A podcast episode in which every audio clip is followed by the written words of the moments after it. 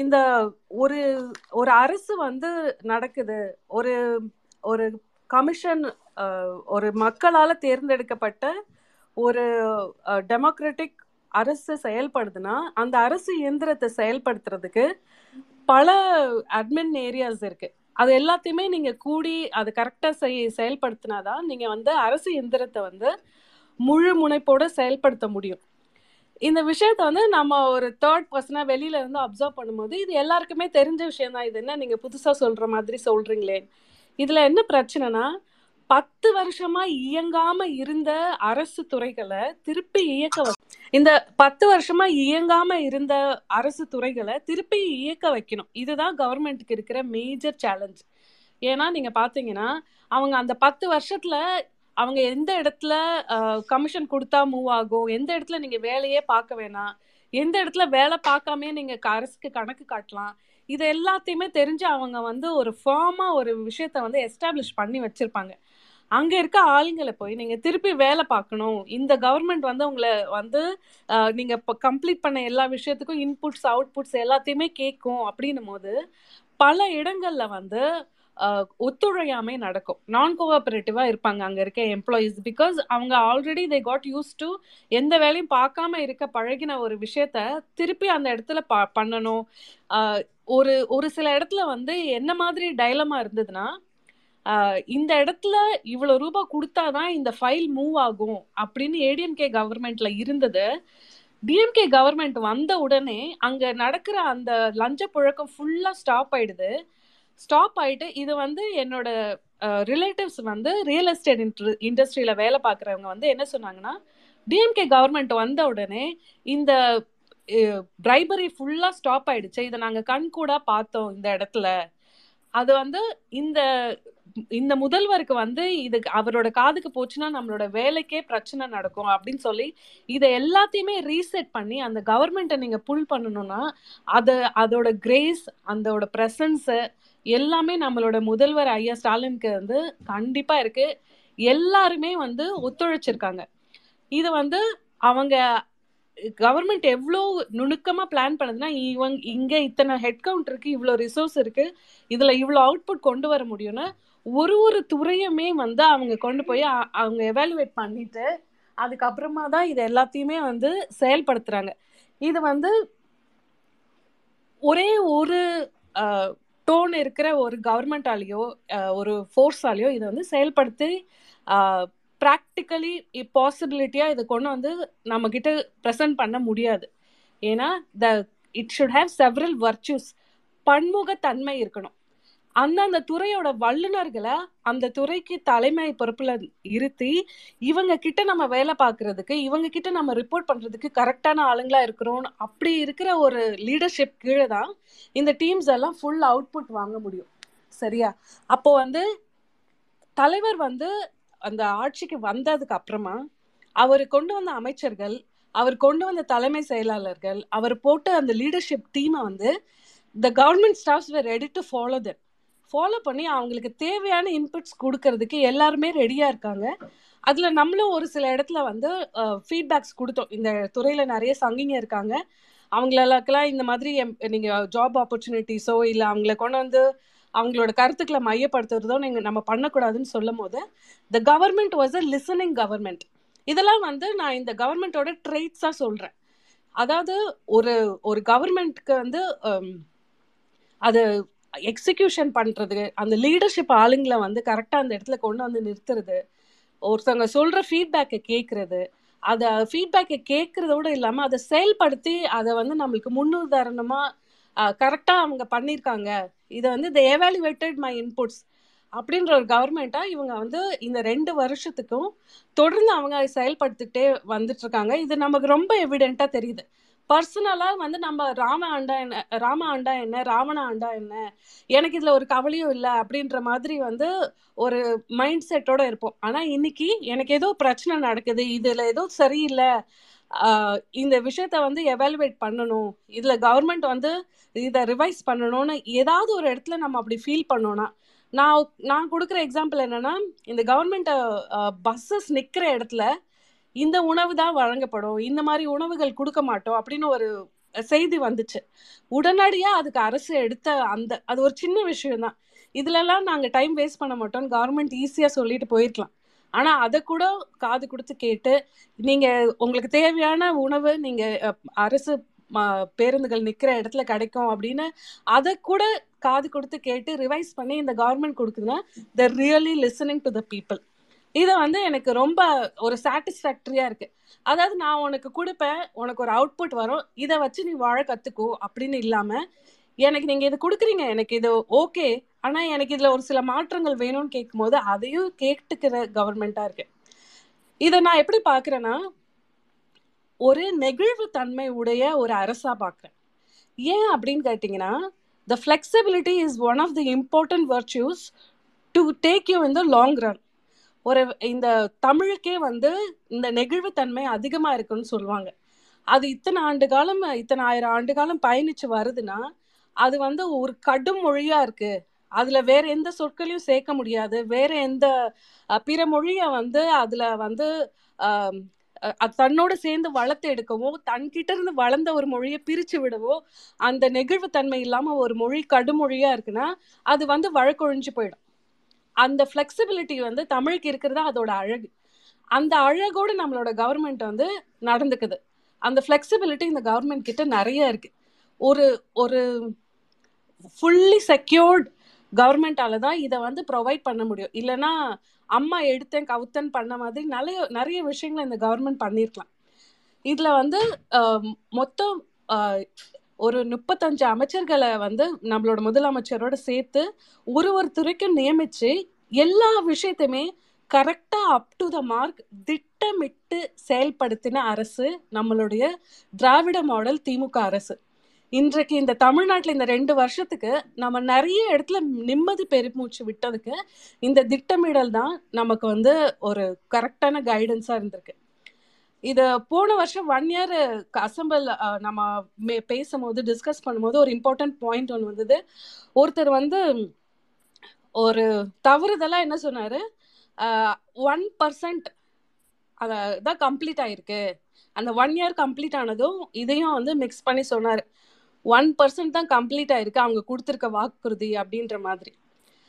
ஆனா இன்னைக்கு உண்மையாலேயே அந்த ஒரு வருஷம் நிறைவு காலத்துல இந்த கவர்மெண்ட் சாதிக்க போற விஷயங்கள்ல ஒரு பர்சன்ட் தான் அந்த ஒரு வருஷத்துல சாதிச்சிருக்காங்க. மிச்சம் எவ்வளோ பர்சன்ட் இருக்கோ அந்த தொண்ணூத்தொம்பது பர்சன்ட்ல மிச்சம் எவ்வளோ இருக்கோ அதெல்லாம் வந்து இன்னும் அடுத்த அஞ்சு வருஷத்துல தொடர்ந்து பண்ண போறாங்க. அதுக்கு அடுத்து வர அஞ்சு வருஷத்துல பண்ண போறாங்க. இன்னும் அவங்க நைன்டி நைன் பர்சன்ட் வேலைகளை எடுத்து பண்ண போறாங்கன்றதுக்கோட எக்ஸாம்பிள் வந்து நெக்ஸ்ட் ஒன் இயரா பாக்குறேன் நான். ஏன்னா சொன்னதை செய்த அந்த ஃபர்ஸ்ட் ஒன் இயர் எவ்வளோ ப்ராமிசஸ் ஃபில்பின் ஃபில்ஃபில் பண்ண முடியுமோ பண்ணிக்கிட்டே இருந்தாங்க. அது வந்து இன்னும் அஞ்சு வருஷம் இருக்கே நாலாவது வருஷம் நாலா நாலு ஃபோர் பாயிண்ட் ஃபைவ் இயர்ஸில் பண்ணிக்கலாம் அப்படின்னு தள்ளி எதையுமே போடல. கஜானா காலியாக இருந்தது நம்ம அமைச்சர் ஃபைனான்ஸ் அமைச்சர் பிடிஆர் வந்தார் அவரால் எவ்வளோ கேப் ஃபில் பண்ண முடியுமோ ஃபில் பண்ணிவிட்டு அந்த பட்ஜெட் அவே அவைலபிலிட்டி வர ஆரம்பித்த உடனே he started planning and commissioning so well நம்ம இந்த ஒரு ரெண்டு வருஷ ஆட்சியை வந்து இருபது வருஷம் ஆட்சி அதிமுக ஆட்சி நடந்திருந்தா கூட இவ்வளோ விஷயத்த நம்மளால பேசியிருக்கவே முடியாது. ஆனா இந்த ரெண்டு வருஷ ஆட்சியில ஒரு three hundred and eighty two pages PDF file ஒன்று ஜென்ரேட் பண்ணியிருக்காங்க. அது ஃபுல்லாக ஒரு ஒரு பேஜ்லையும் இருபது பாயிண்ட் பதினஞ்சு பாயிண்ட் ஃபுல் டேட்டா பாயிண்ட்ஸ் இருக்கு. நம்ம அதை இன்னைக்கு எல்லாம் படித்து முடிச்சா கூட நம்மளால இந்த ஸ்பேஸில் அதை டிஸ்கஸ் பண்ணி முடிக்க முடியாது. அவ்வளோ பாயிண்ட்ஸ் இருக்கு.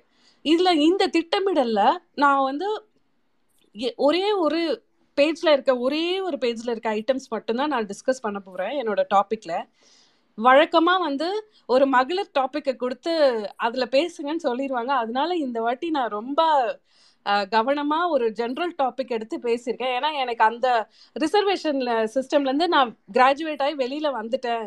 எனக்கு வந்து பொதுத்துறையில எனக்கு பேசுறதுக்கு வாய்ப்பு வேணும்னு சொல்லிட்டு நானே இந்த டாப்பிக்கை சூஸ் பண்ணது இந்த டாப்பிக்கை நெக்ஸ்ட் டைம் எனக்கு டாபிக் கொடுங்கன்னு நினச்சிங்கனாலும் எனக்கு பொதுவாக இருக்கிற டாபிக் கொடுங்க. இது என்னோட வேண்டுகோள் ப்ளீஸ் இந்த முப்பத்தஞ்சு அமைச்சர்கள் பல துறைகளில் பல சிறப்பான வேலைகளை செஞ்சிருக்காங்க. இதில் வந்து படி நீ எப்படியாச்சும் படித்து பெரிய ஆளாயிடு. எப்படியாவது நீ தயவு செஞ்சு படி. அந்த படின்னு சொல்ற ஒரு விஷயத்த ஒரே ஒரு ஐட்டம்ல வந்து இத்தனை பேருக்கு இத்தனை கோடி ரூபாய் தரோம்ப்பா நீங்க எல்லாம் படிச்சிருங்கப்பா அப்படின்னு சொல்லாம ஒரு ஒரு விஷயத்தையும் பார்த்து பார்த்து செஞ்சிருக்கு நம்மளோட அரசு. அதுல இருக்க பாயிண்ட்ஸ் நான் வரேன். அந்த seven point five percent government ஸ்கூல்ஸ்க்கு இருக்க ரிசர்வேஷன் சிஸ்டம்ல அவங்க வந்து அந்த ஸ்டூடெண்ட்ஸ் கிராஜுவேட் ஆகி அவங்க அந்த ரிசர்வேஷன்ல வந்து படிக்கிறாங்கன்னா அவங்களுக்கு நூத்தி ஐம்பத்தி ஒரு கோடி இ- ஒதுக்கீடு பண்ணி அந்த கோட்டால சீட் வாங்குற பசங்களால அவங்களோட காலேஜ் ஃபீஸை ஃபுல்லா அரசே ஏ- ஏ- ஏத்துக்குது. இது வந்து நான் உனக்கு தான் ரிசர்வேஷன் கொடுத்துட்டேனே நீ என்னமோ பண்ணிக்கோ அப்படின்னு இல்லாம ஐயோ அந்த காசை என்னால் கட்ட முடியாது என்னால் தொடர்ந்து அந்த மேற்படிப்பு நீங்கள் எனக்கு ரிசர்வேஷன் கொடுத்தீங்க ஆனால் என்னால் அதை படிக்க முடியாதுன்னு நினைக்கிற குழந்தைக்கு ஃபுல் ஃபீஸை கொடுத்து நீ இதை எப்படியும் படிச்சு முடிச்சிரு. அரசு உன் கூடயே இருக்கும்னு ஒரு தாய்மானவராக இருக்காரு. அதை வந்து கரெக்டாக பிளான் பண்ணி அப் டு த மார்க் எத்தனை குழந்தைங்க அதுல போக முடியும் அந்த குழந்தைங்களுக்கான செலவு எவ்வளோ எல்லாத்தையும் கால்குலேட் பண்ணி நூத்தி ஐம்பத்தி ஒரு கோடி வந்து அதுக்கு அலாட் பண்ணியிருக்காங்க அரசு கல்லூரிகளில் நாலாயிரம் உதவி பேராசிரியர்கள் இப்போ தேவைப்படுது. அதை உடனடியாக ஃபில் பண்ண முடியாதுன்னு ப்ராஸ்பெக்ட் பண்ணி இப்போதைக்கு ஆயிரத்தி எட்நூத்தி தொண்ணூத்தஞ்சு பிளேஸ்மெண்ட்ஸை ஃபில் பண்றாங்க டெம்பரரி உதவி பே பேராசிரியர்களை வச்சு.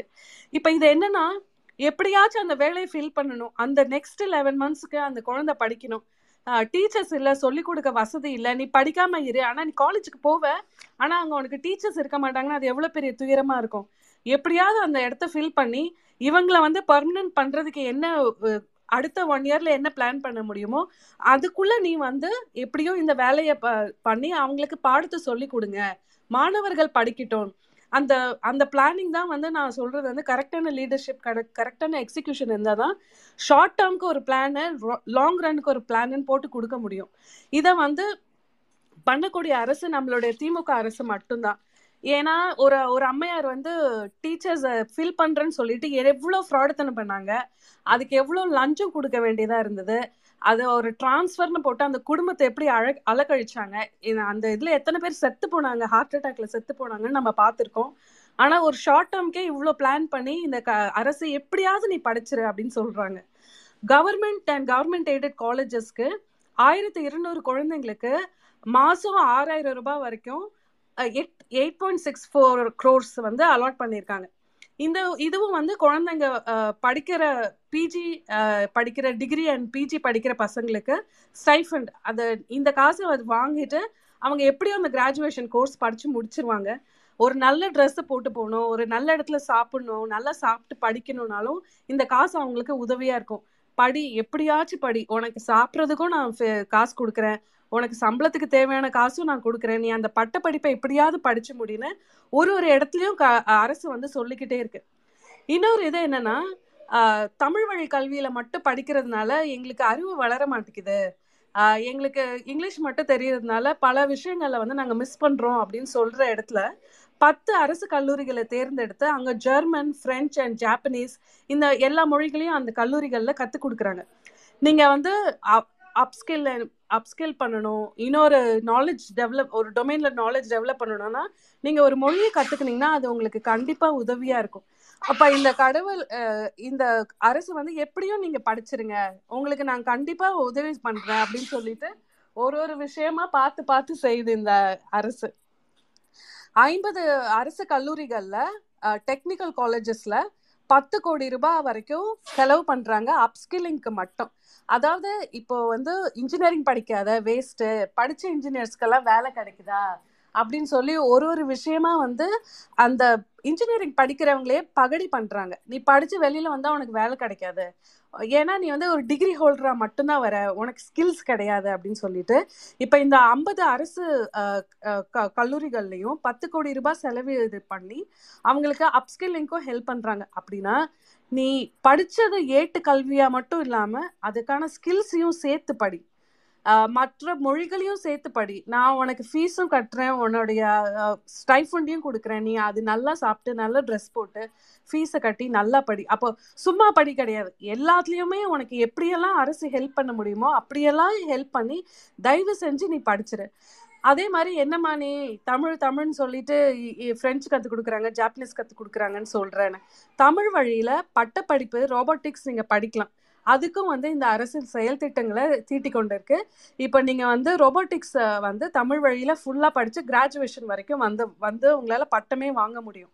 அதுக்கும் வேலை பார்க்குறாங்க அரசு பள்ளி அரசு மாணவர்களுடைய IIT IIM IISc Indian Institute of Science இங்கெல்லாம் வந்து பிளேஸ்மெண்ட் வாங்கிட்டீங்கன்னா நீங்கள் உள்ளே போய் ஃபீஸ் கட்டுறதோ அங்கே இருக்க ஹாஸ்டல் ஃபீஸ் கட்டுறதோ ஒரு அரசு மாணவனாக இருந்து அவனால் அங்கே போய் கஷ்டப்பட்டு சீட்டை வாங்கினதுக்கு அப்புறமா அங்கேருந்து ட்ராப் அவுட் ஆகிடக்கூடாது ஃபைனான்ஷியல் ரீசன்ஸ்க்காக ட்ராப் அவுட் ஆகக்கூடாதுன்னு அரசே இந்த மாணவர்களுக்கான கல்வி கல்வி கட்டணம் ஹாஸ்டல் ஃபீஸு அவங்க காலேஜுக்கு போயிட்டு வர செலவு எல்லாத்தையுமே அரசே பார்த்துக்குது.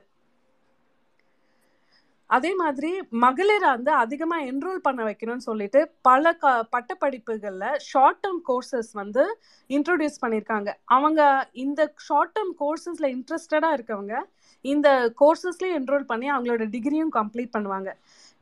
உனக்கு டிகிரி படிக்கணும்னா மதிய சாப்பாடு கொடுத்தா காலை சாப்பாடு கொடுத்தா நீ வந்து ஸ்கூலுக்கு படிப்ப. உனக்கு வந்து அதிகமாக உன்னோட தொழில் திறனை கூட்டு கூட்டுறதுக்கான கோர்சஸ் கொடுத்தா நீ காலேஜ்க்கும் வந்து படிப்பேன்னா ஸ்கூலும் படித்து முடிச்சுட்டு நீ காலேஜ்க்கும் வந்து எப்படியாவது சேர்ந்து படித்து உன்னோட பட்டத்தை வாங்கிக்கோ அப்படின்னு சொல்லிட்டு இது வந்து கிராஸ் என்ரோல்மெண்ட் ரேஷியோவை இம்ப்ரூவ் பண்ணுறாங்க படிச்சுட்டு போனியா?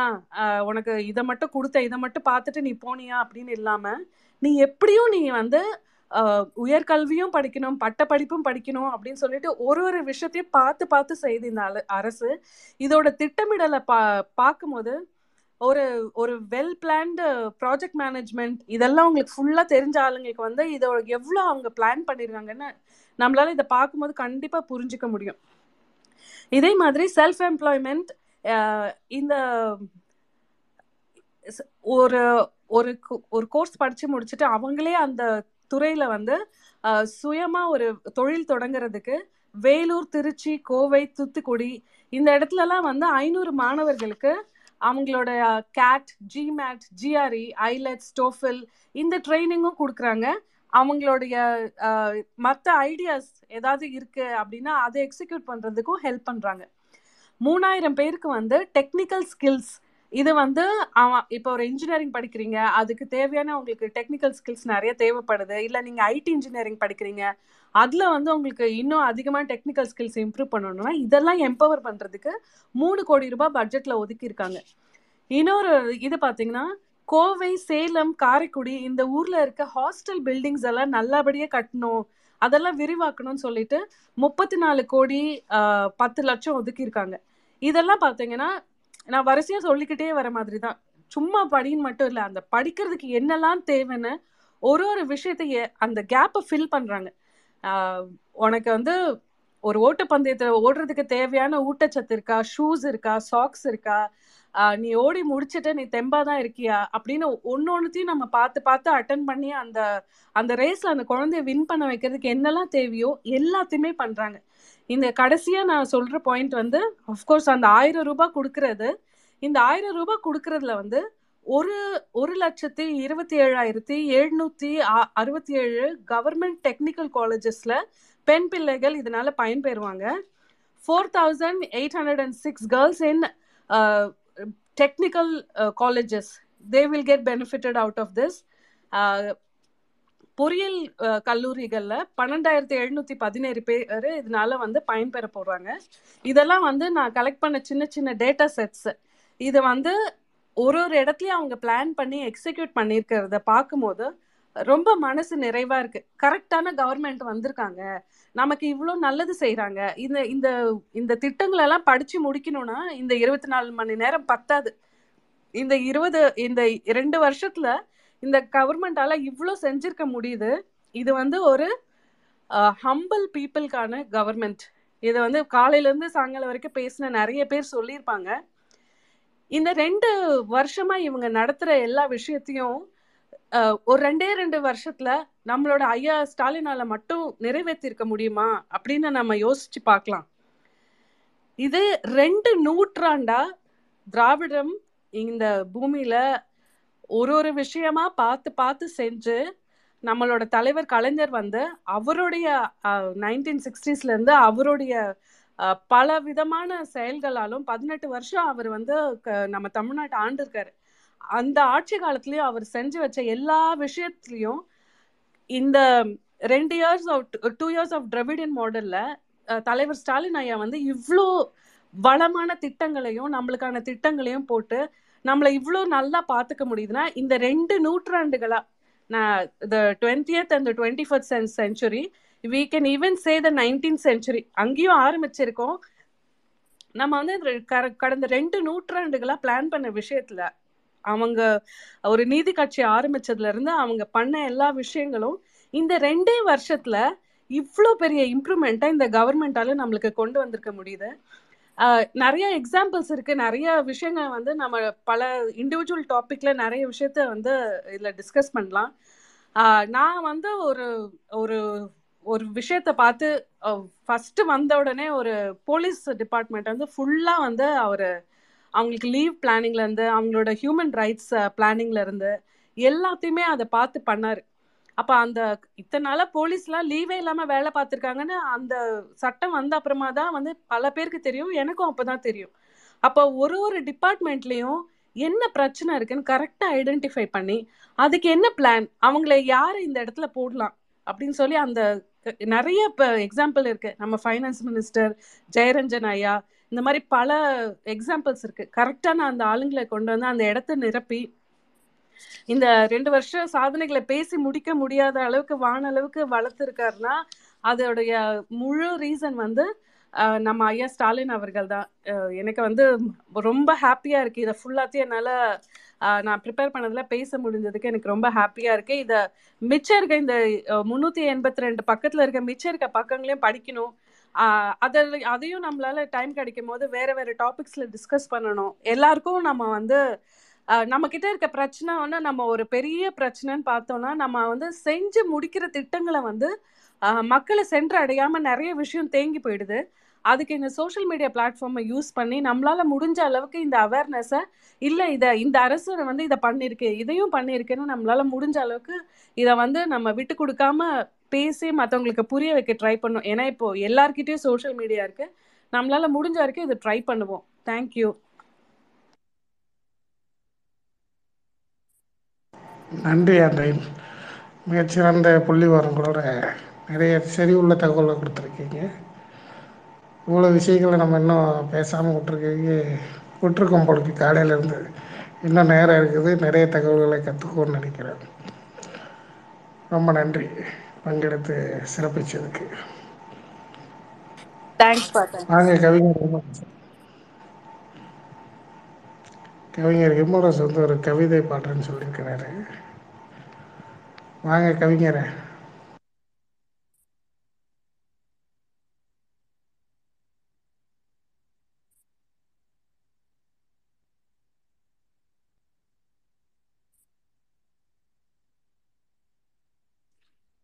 வணக்கம் வணக்கம் இப்படி பிடி அவர்களே வாய்ப்புக்கு நன்றி. ரொம்ப நேரம் பேச முடியாது. ஒரு கவிதை மட்டும் எழுதியிருந்தேன். அதை மட்டும் வாசிக்கிறேன். தித்திப்பான இரண்டு ஆண்டுகள். திராவிடராய் திராவிடராய் பெருமையாய் உணர்ந்த இரண்டு ஆண்டுகள். தங்கத் தளபதியின் ஆட்சியில்.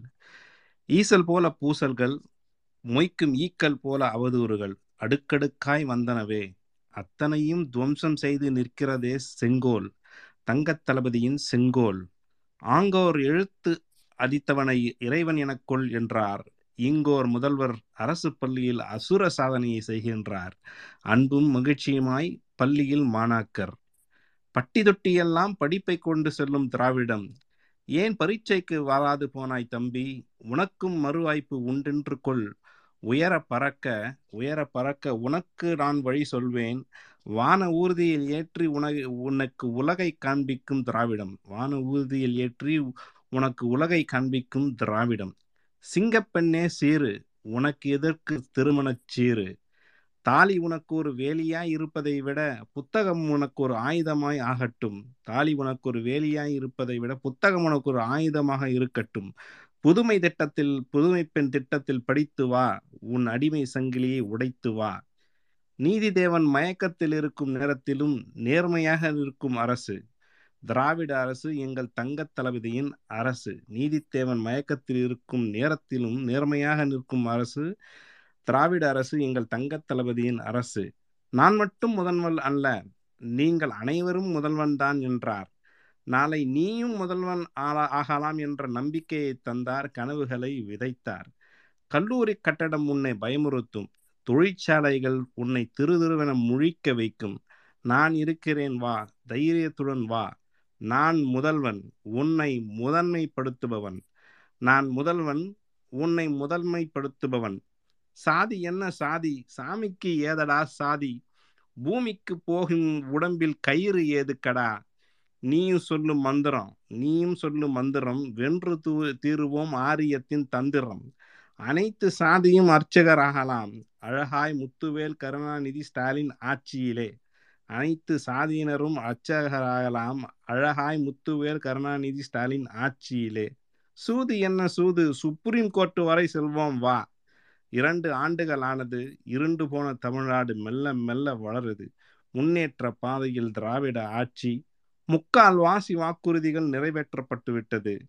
மீதமுள்ள மூன்றாண்டு முத்தான ஆட்சி செய்கவே முத்துவேல் கருணாநிதி ஸ்டாலின் அவர்களின் தலைமையிலே. வாழ்த்துக்கள். வாய்ப்புக்கு நன்றி.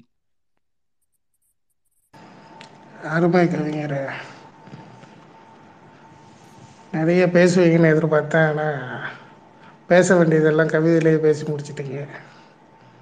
ரொம்ப நன்றி கவிதை. கவிதை அருமையாக இருந்தது கவிஞரே. நன்றி நன்றி நன்றி. வாங்க ஜேக்கப் பண்ண வணக்கம்.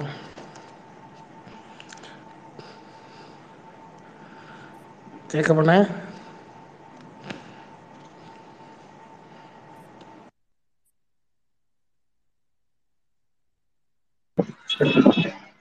ஸ்ரீ இது இருக்குல்ல.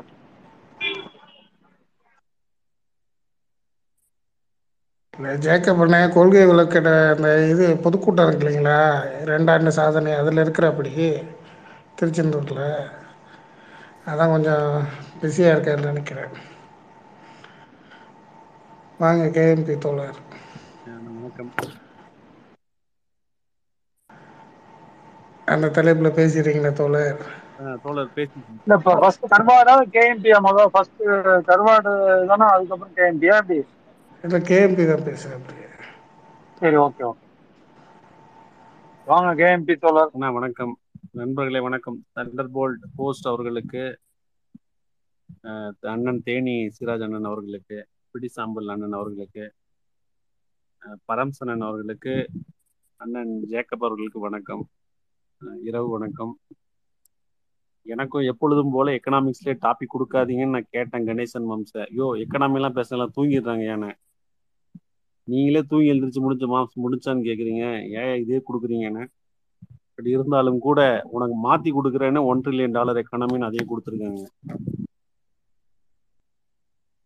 இதிலும் ஒரு போங்கு விளையாண்டு விட்டார்கள். இருந்தாலும் கூட உடன்பிறப்பு உடைய அழகே என்ன அப்படின்னா சவால்களை சந்திப்பது தான் அதனால சவாலா எடுத்து நான் அதையே பேசுறேன். சவாலா எடுத்து நீங்களும் தூங்காம கேளுங்க. அதையும் நான் சொல்லிக்கிறேன். கண்டிப்பாக தூக்கம் போச்சு அதாவது நம்முடைய தாய் தமிழ்நாட்டுல வந்து அக்னி நட்சத்திரம் மூணாம் தேதியே வந்துருச்சுங்கிறாங்க. ஐந்து நாட்கள் கடந்து விட்டது. ஆனாலும் கூட தமிழகம் முழுவதும் குளுமையாவே இருக்கு. கோடையும் குளிர்ந்து விட்டது. இரண்டாண்டு ஈடில்லா இணையற்ற திராவிட மாடல் ஆட்சியை கண்டு அப்படிதான் நான் புரிந்துக்கிறேன். என்னுடைய எனக்கு கொடுக்கப்பட்ட தலைப்பு வந்து ஒன் ட்ரில்லியன் டாலர் எக்கானமி ஒரு நல்ல தலைவனுக்கு வந்து இலக்கணம்ங்கிறது என்னன்னா தொலைநோக்கு சிந்தனை தொலைநோக்கு பார்வை. நம்முடைய திராவிட தத்துவத்தினுடைய வரலாற்றை நாம் படித்து பார்க்கும் பொழுது திராவிட வரலாறை படித்து பார்க்கும் பொழுது நம்முடைய தலைவர்களான தந்தை பெரியார் பேரறிஞர் அண்ணா தலைவர் கலைஞர் இவருடைய வரலாற்றெல்லாம் படித்து பார்க்கும் பொழுது இவர்களுக்குள்ளாரெல்லாம் ஒரு விஷயம் காமன் என்ன அப்படின்னா அவர்களோட தொலைநோக்கு சிந்தனை. இன்றைக்கு எது உகந்ததோ அதை நூறு ஆண்டுகளுக்கு முன்பே தந்தை பெரியார் அவர்கள் பேசியிருப்பார்கள். ஆட்சி முறை இந்த administration technique bottoms up approach இதெல்லாம் வந்து இன்றைக்கு பேசு பொருளா இருக்கு. இதை வந்து கிட்டத்தட்ட ஐம்பது ஆண்டுகளுக்கு முன்பே பேரறிஞர் அண்ணா அவர்கள் நிகழ்த்தி காட்டியிருப்பார்கள்.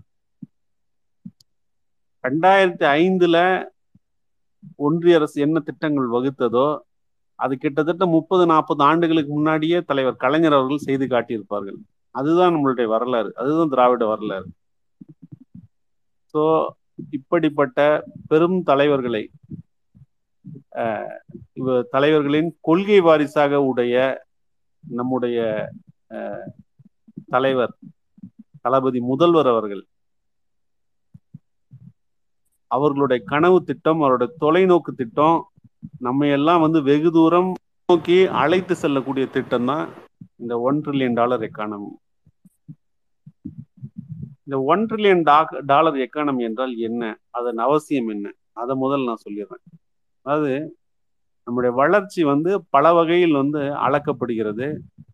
அதுல ஒரு வகை தான் என்னன்னா நம்முடைய பொருளாதார வளர்ச்சியை கொண்டு நம்முடைய வளர்ச்சி வந்து அளப்பது.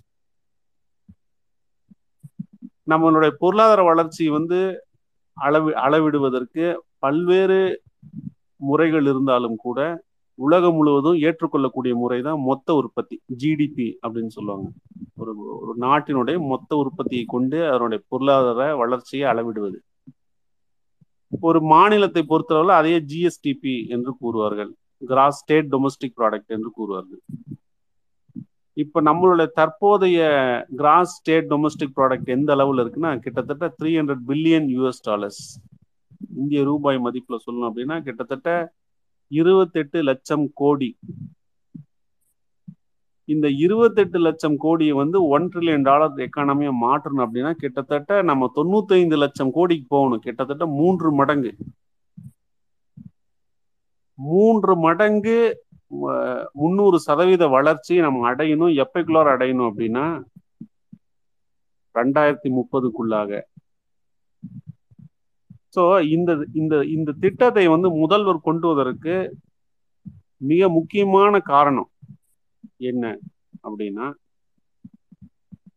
ஒரு தனி மனிதனுக்கு ஒரு மாநிலத்திற்கு ஒரு நாட்டிற்கு பல்வேறு வகையான பாதுகாப்புகள் தேவை. அந்த பாதுகாப்புலயே வந்து மிக மிக முக்கியமானது முதன்மையானதுங்கிறது வந்து பொருளாதார பாதுகாப்பு. ஆங்கிலத்துல வந்து பினான்சியல் செக்யூரிட்டின்னு சொல்லுவாங்க. தனி மனிதன் வாழ்கிறான் அவனுக்கு பொலிட்டிக்கல் செக்யூரிட்டி வேணும் சோசியல் செக்யூரிட்டி வேணும் எல்லாம் வேணும். ஆனா இல்ல முதன்மையானதுங்கிறது இல்ல வந்து ரொம்ப உறுதியானது பாதுகாப்பானதுங்கிறது பினான்சியல் செக்யூரிட்டி தான்.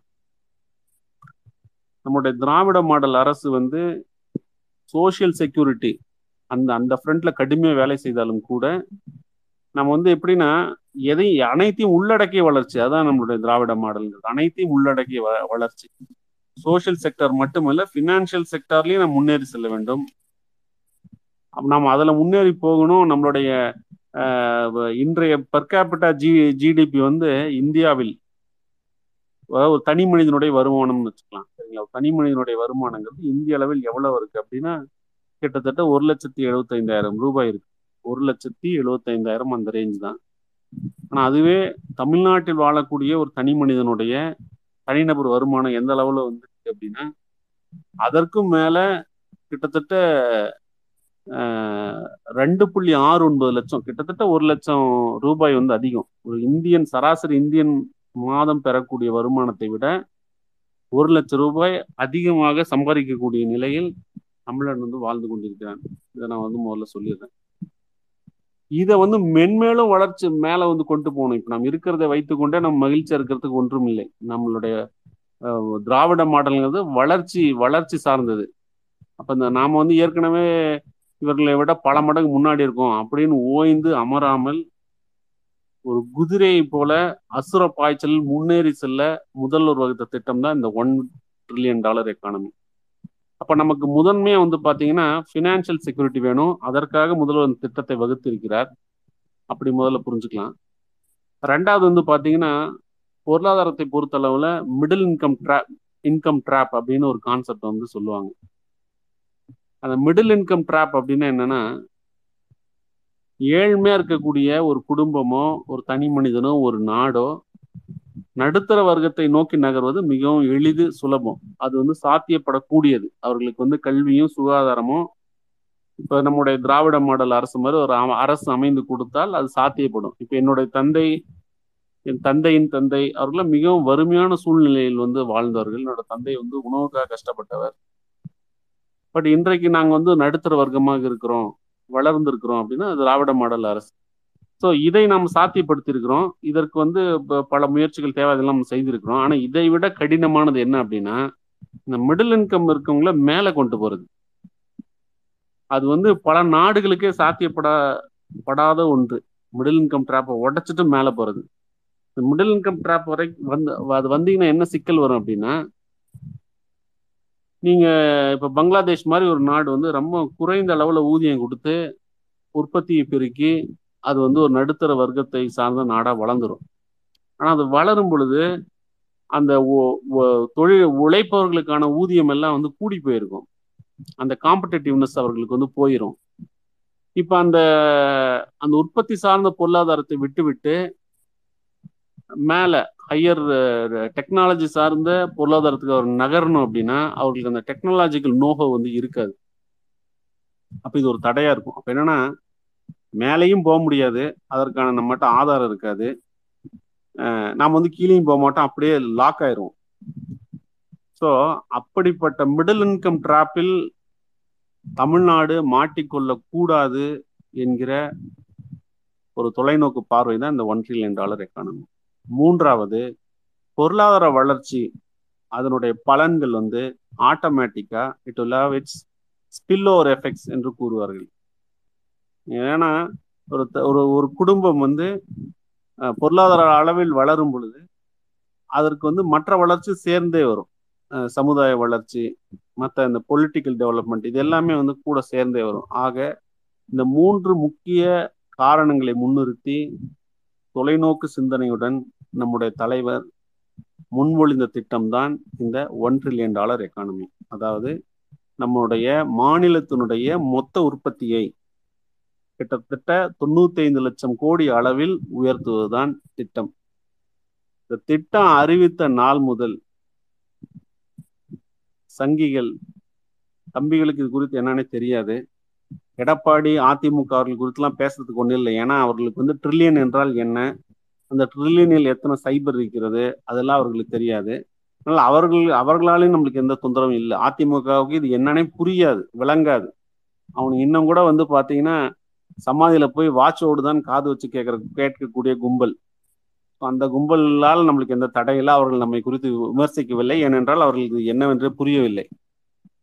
தற்கூரி தம்பிகளுக்கும் இது விளங்காது. அவனுங்களும் இது குறித்து பேசவே இல்லை. ஆனாலும் கூட நம்முடைய சங்கிகள் அவர்களுக்கு வந்து ஒன்றிய பொருளாதாரத்தை எவ்வளவு சீர் செய்ய முடியுமோ அவ்வளோ சீர் செய்து விட்டு எல்லா இண்டிகேட்டர்ஸையும் வந்து மிஸ் செய்து விட்டு நம்முடைய வளர்ச்சி அசுர பாய்ச்சல் இதெல்லாம் கண்டு வயிற்றுச்சல் இருக்கக்கூடிய சங்கிகள் இந்த திட்டம் அறிவித்த நாள் முதல் இது என்றைக்கு அறிவித்தார்னு சொல்லிடுறேன். மே ரெண்டாயிரத்தி இருபத்தி ஒன்று நாம் ஆட்சிக்கு வந்தோம். ஜூலை ரெண்டாயிரத்தி இருபத்தி ஒன்றுலேயே முதல்வர் அவர்கள் இந்த திட்டத்தை அறிவித்து விட்டார். இதுதான் என்னோட விஷயம்னு சொல்லிட்டார். ஒரே மாதம் தான் ஆட்சிக்கு வந்து ஒரு மாத காலம் அப்ப கொரோனா லாக்டவுன் இருந்துச்சு. அதையும் நான் சொல்லிடுறேன். இதுதான் ஒரு தலைவனுடைய இலக்கணம் தொலைநோக்கு பார்வை. அப்போதைக்கு வந்து பல இக்கட்டான சூழ்நிலை இருந்தாலும் கூட ஒரு தலைவனா வந்து திட்டம் வகுப்பதில் வந்து எவ்வளவு வல்லவராக நம்மளுடைய தலைவர் இருக்கிறார் என்பதற்கு ஒரு எடுத்துக்காட்டா இதையே நம்ம வந்து சொல்லலாம். ஸோ அது சொன்ன நாள் முதல் சங்கி ஊடகங்கள் சங்கிகள் அதாவது எக்கானாமிஸ்ட்னு சொல்லி கொண்டு ஊரை ஏமாற்றி கொண்டிருக்கக்கூடிய பலரும் வந்து என்ன பேச ஆரம்பிச்சிட்டாங்கன்னா இது சாத்தியம் இல்லை. தமிழ்நாட்டால் இது செய்ய முடியாது. அது எப்படிங்க வந்து நீங்க ஏற்கனவே வந்து மோடி வந்து ரெண்டாயிரத்தி இருபத்தி ரெண்டுக்குள்ளார வந்து விவசாயிகளுடைய வருமானத்தை இரண்டு மடங்கு ஆக்கி கிழிக்க போறேன்னு சொன்னார். ஒரு இளவும் செய்யவில்லை. ஒரு ரூபாய் கூட விவசாயியோட வருமானம் வந்து உயர்ந்ததா எந்த விதமான ஆதாரமும் இல்லை. ரெண்டாயிரத்தி இருபத்தி அஞ்சுல ஒட்டுமொத்த இந்தியாவுடைய மொத்த உற்பத்தியை ஃபைவ் ட்ரில்லியனா அவர் வந்து உருவாக்குறேன்னு சொன்னார். நாம வந்து ஒன் ட்ரில்லியன் டார்கெட் பண்றோம் ஒரு ஸ்டேட்டுக்கு மட்டும். ரெண்டாயிரத்தி இருபத்தி ஐந்தில் இவர்கள் வந்து ஒட்டுமொத்த இந்தியாவுடைய ஜிடிபி வந்து ஐந்து ட்ரில்லியனா வந்து உயர்த்தோம்னு சொன்னார்கள். அது அதை நோக்கி இந்தியா நகர மாதிரி தெரில மோடி வந்து கர்நாடகா எலெக்ஷன்ல ஒரு கோமாளியை போல நடந்து கொள்கிறார். அதுதான் நம்மளால பார்க்க முடியுது. வளர்ச்சியை நோக்கி அவர்கள் எதுவும் செயல்படுவதாகவோ திட்டம் வகுப்பதாகவோ நமக்கு எதுவும் தெரியல. ஸோ இந்த சங்கிகள் பொய்யான பரப்புரை என்ன பரப்புறாங்க அப்படின்னா இந்த ஒன் ட்ரில்லியன் டாலர் எக்கானமி என்பது சாத்தியமற்றது. சும்மா நம்ம ஆட்கள் வந்து பேசுறாங்க திராவிட மாடல் சும்மா அவங்க சொல்றாங்க. அப்படின்னு வந்து அவர்கள் வந்து கூறுகிறார்கள். அப்போ நம்ம இந்த டாபிக் பத்தி பேசுறதுக்கு முன்னாடி நம்ம என்ன தெரிஞ்சுக்கணும் அப்படின்னா அப்ப இது உண்மையிலேயே சாத்தியமா சாத்தியம் இல்லையா ஏன்னா சாத்தியம் நம்முடைய தலைவர்கள் சொல்கிறார்கள். நம்மளுடைய கொள்கை பகைவர்கள் அது சாத்தியம் இல்லைன்னு சொல்றாங்க. இது சாத்தியமா சாத்தியம் இல்லையாங்கிறத நம்ம முதல்ல தெரிந்து கொள்வோம். இன்ற ஒன் ட்ரில்லியன் டாலர் எக்கானமி என்பது இன்றைக்கு எந்த விதமான ஆதாரமும் இல்லாமல் ஏதோ புதுசா நம்ம பிளான் பண்ணது கிடையாது. இதற்கான விதை வந்து நம்முடைய தலைவர் கலைஞர் அவர்கள் தன்னுடைய இரண்டாவது ஆட்சி காலம் ஆயிரத்தி தொள்ளாயிரத்தி எழுபத்தி ஒன்று முதல் எழுபத்தைந்து முறை எழுபத்தைந்து வரை அவர் அந்த ஆண்ட அந்த நான்கு ஆண்டுகளிலேயே அதற்கான விதை வந்து விதைத்து விட்டார். நம்மளுடைய தொழில் வளர்ச்சிக்கு அவர் தொடங்கிய சிப்காட்டாக இருக்கட்டும் டிட்கோவா இருக்கட்டும் அவர் தொட எல்லா இன்வெஸ்ட்மெண்ட்டும் அவர் அப்பவே பண்ணிட்டார். நம்மளுடைய கல்வியை வந்து விரிவாக்கம் செய்வது சுகாதாரத்தில் அவர் செய்த முதலீடுகள் அவர் வகுத்த கொள்கைகள் இது எல்லாமே வந்து அப்பவே வந்து எல்லாம் போட்டாச்சு. எல்லா விதையும் அப்பவே போட்டாச்சு.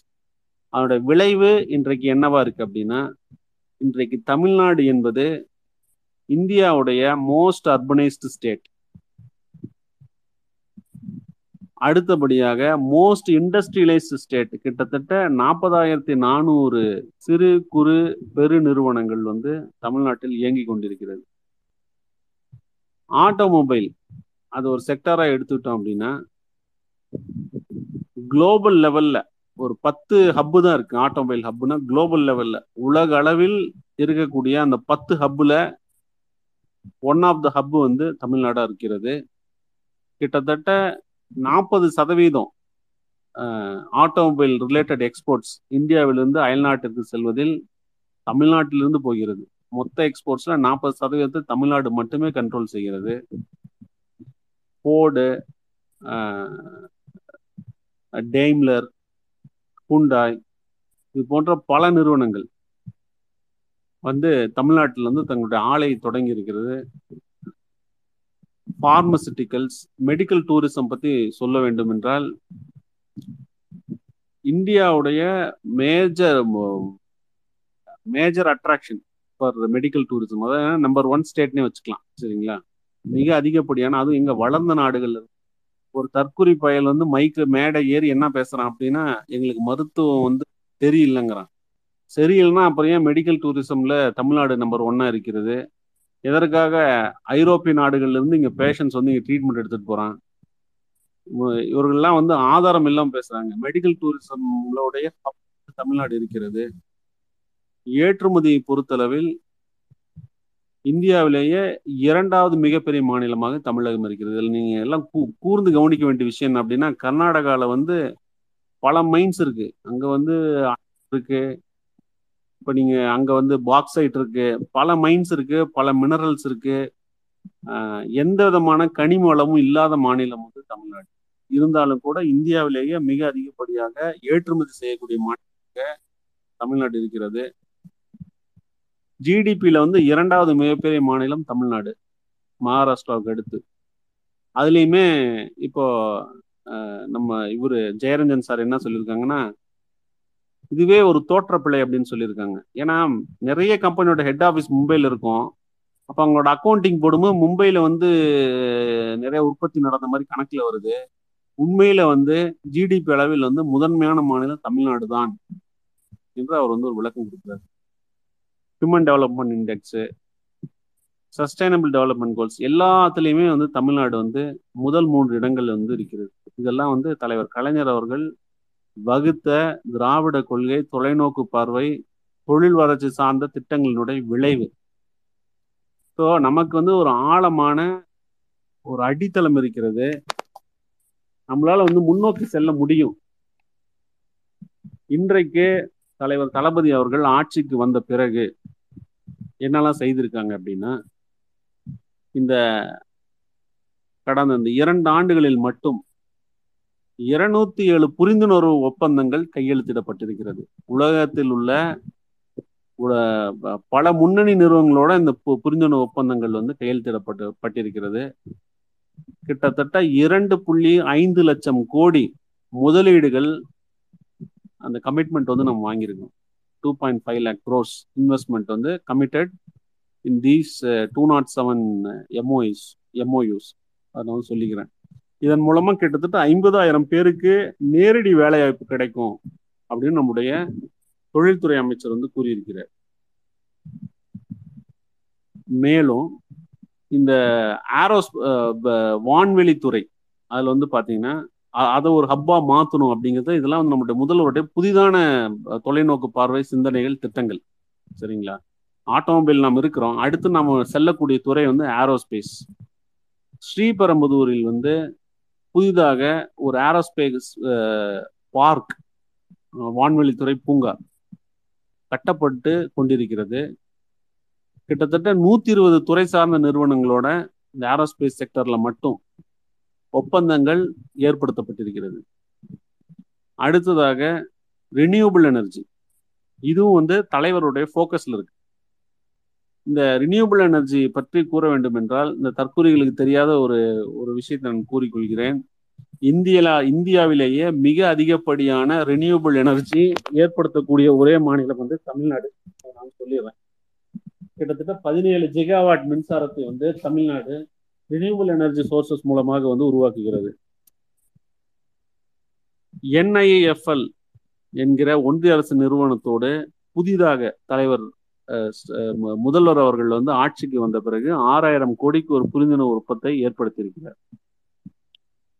அடுத்தபடியாக இந்த ஆட்டோமொபைல் செக்டர்ல புதிதாக வந்து வந்திருக்கக்கூடிய புரட்சி தான் வந்து இந்த எலக்ட்ரிக் வெஹிக்கிள்ஸ். இவி பாலிசி இந்தியாவிலேயே முதல் முறையாக இவி பாலிசி வந்து முதல்வர் அவர்கள் அனௌன்ஸ் பண்ணியிருக்காங்க. இவி பாலிசி அனௌன்ஸ் பண்ண ஒரே ஸ்டேட்டு முதல் ஸ்டேட் வந்து தமிழ்நாடு தான். இந்த இவி இவி பாலிசி விஷன்ங்கிறது என்ன அப்படின்னா இந்த எலக்ட்ரிக் வெஹிக்கிள் செக்டர்ல மட்டும் கிட்டத்தட்ட ஐநூறு பில்லியன் டாலர் முதலீடுகளை வந்து வர வைப்பது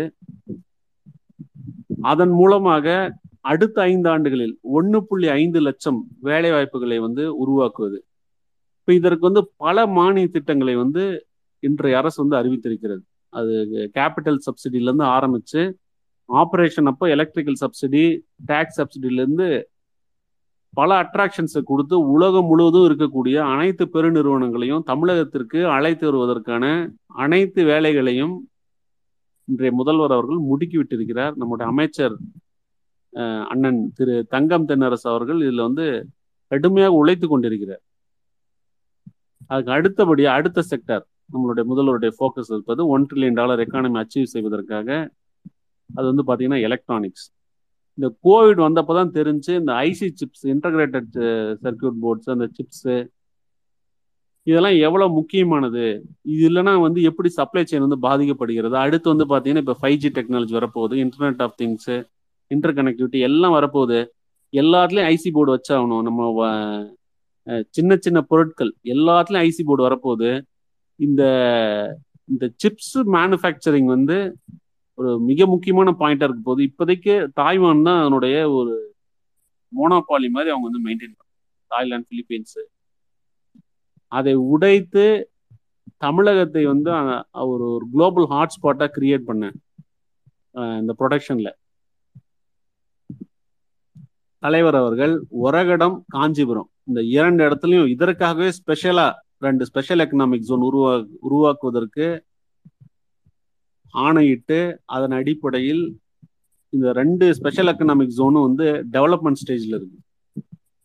அதுக்கு அடுத்தபடியாக ஃபுட் ப்ராசஸிங் இப்படியே சொன்னா சொல்லிட்டே போகலாம் சரிங்களா? நண்பர்கள் எந்த அளவுக்கு இன்ட்ரெஸ்டா இருக்கீங்க எனக்கு தெரியல. ஃபுட் ப்ராசஸிங்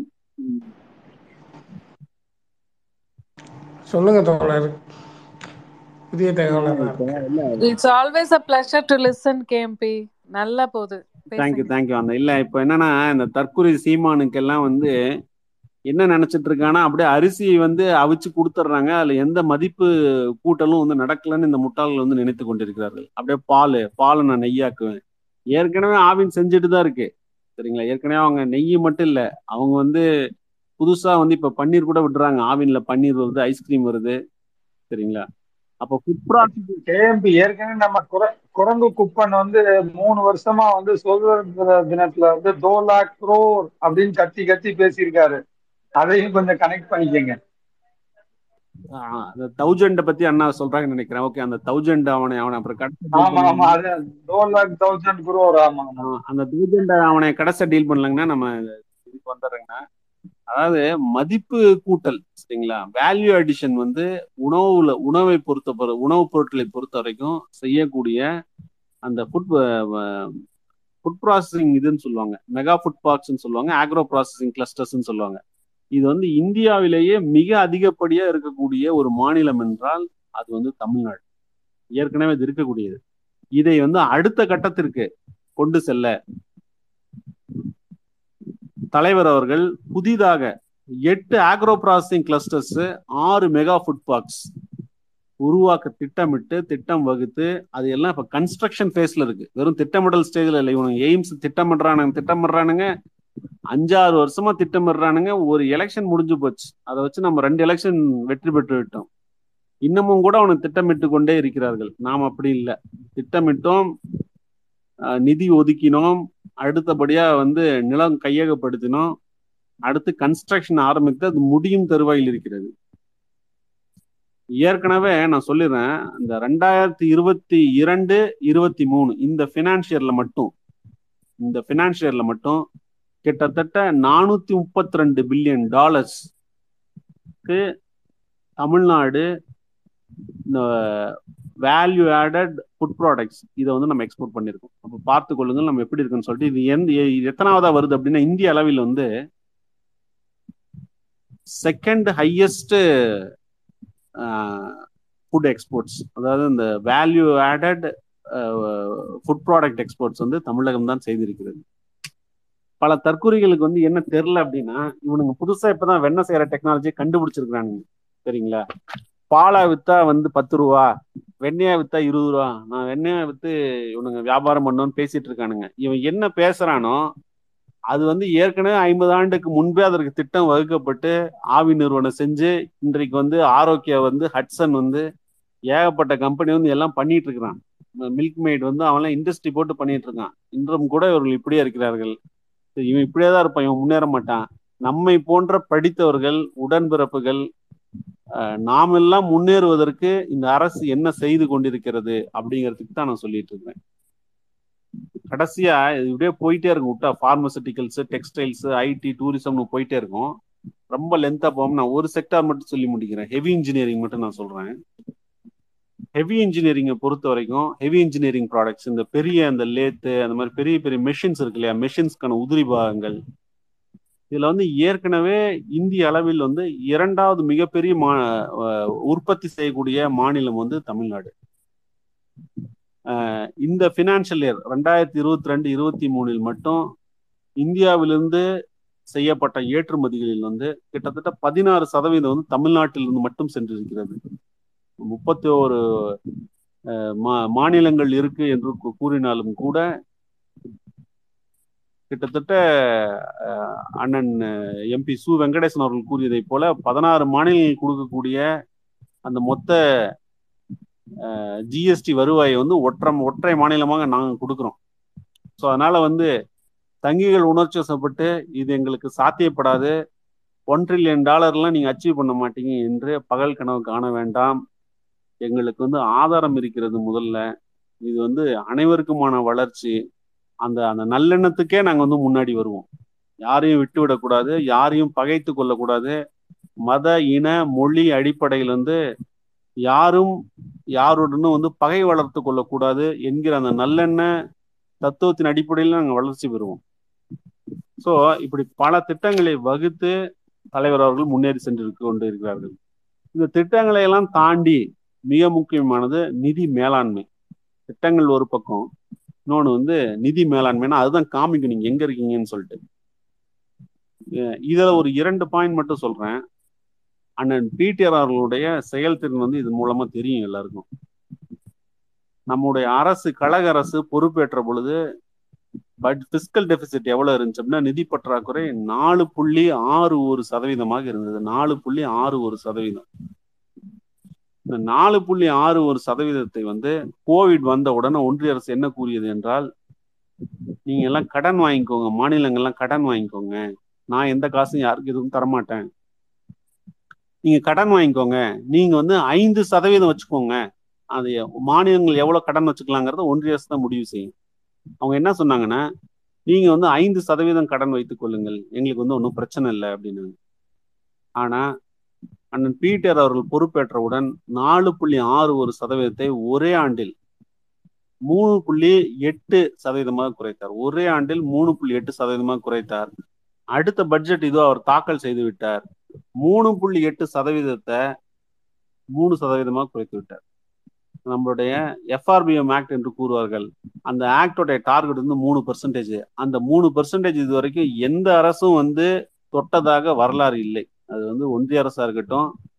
அதுவும் எஸ்பெஷலி இந்த உடை ஸ்கீம்லாம் போட்டதற்கு பிறகு அந்த பவர் டிஸ்ட்ரிபியூஷன் கம்பெனிஸுடைய வராக்கடன்களை எல்லாம் மாநில அரசின் மீது சுமத்திய பிறகு இந்த அடிமை எடப்பாடி அரசு அந்த திட்டத்திற்கு கையெழுத்திட்ட பிறகு எந்த மாநிலமும் வந்து மூன்று சதவீதம் தொட்டதாக வரலாறு இல்லை. தமிழகம் தான் தொட்டிருக்கிறது. இதை கண்டு இவர்களுக்கு வயிற்றுச்சல். ஒன்றிய அரசினுடைய பிசிக்கல் டெபிசிட்லாம் ஏழு சதவீதத்துக்கு மேல இருக்கு. அது வந்து அம்மையார் அந்த பெருமை வந்து அம்மையார். நிர்மலா சீதாராமன் அவர்களே சாரும். அவர்களுடைய நிதி மேலாண்மை எப்படி இருக்கிறது? நம்மளோட நிதி மேலாண்மை எப்படி இருக்கிறது? இதை கண்டு இவர்களுக்கெல்லாம் வயிற்றுச்சல் நம்மளுடைய அண்ணன் பீட்டர் அவர்களுடைய வளர்ச்சியை வந்து இந்த பொருளாதார வளர்ச்சி நிதி மேலாண்மை இதை கண்டு தாழாமல் தான் இந்த சங்கி கும்பல் தனிமனித தாக்கல் செய்கிறது. மார்ஃபுடு வீடியோ டாக்டர்டு வீடியோலாம் வந்து பொதுவெளியில் விடுறான். கேவலமான ஈனப்பிறவிகள் இதுதான் செய்வான். உனக்கு உண்மையிலே திறமை இருந்தா நீ சிறப்பா நிதி மேலாண்மை செஞ்சு காமிக்கணும். உனக்கு அதற்கு வக்கில்லை வகை இல்லை.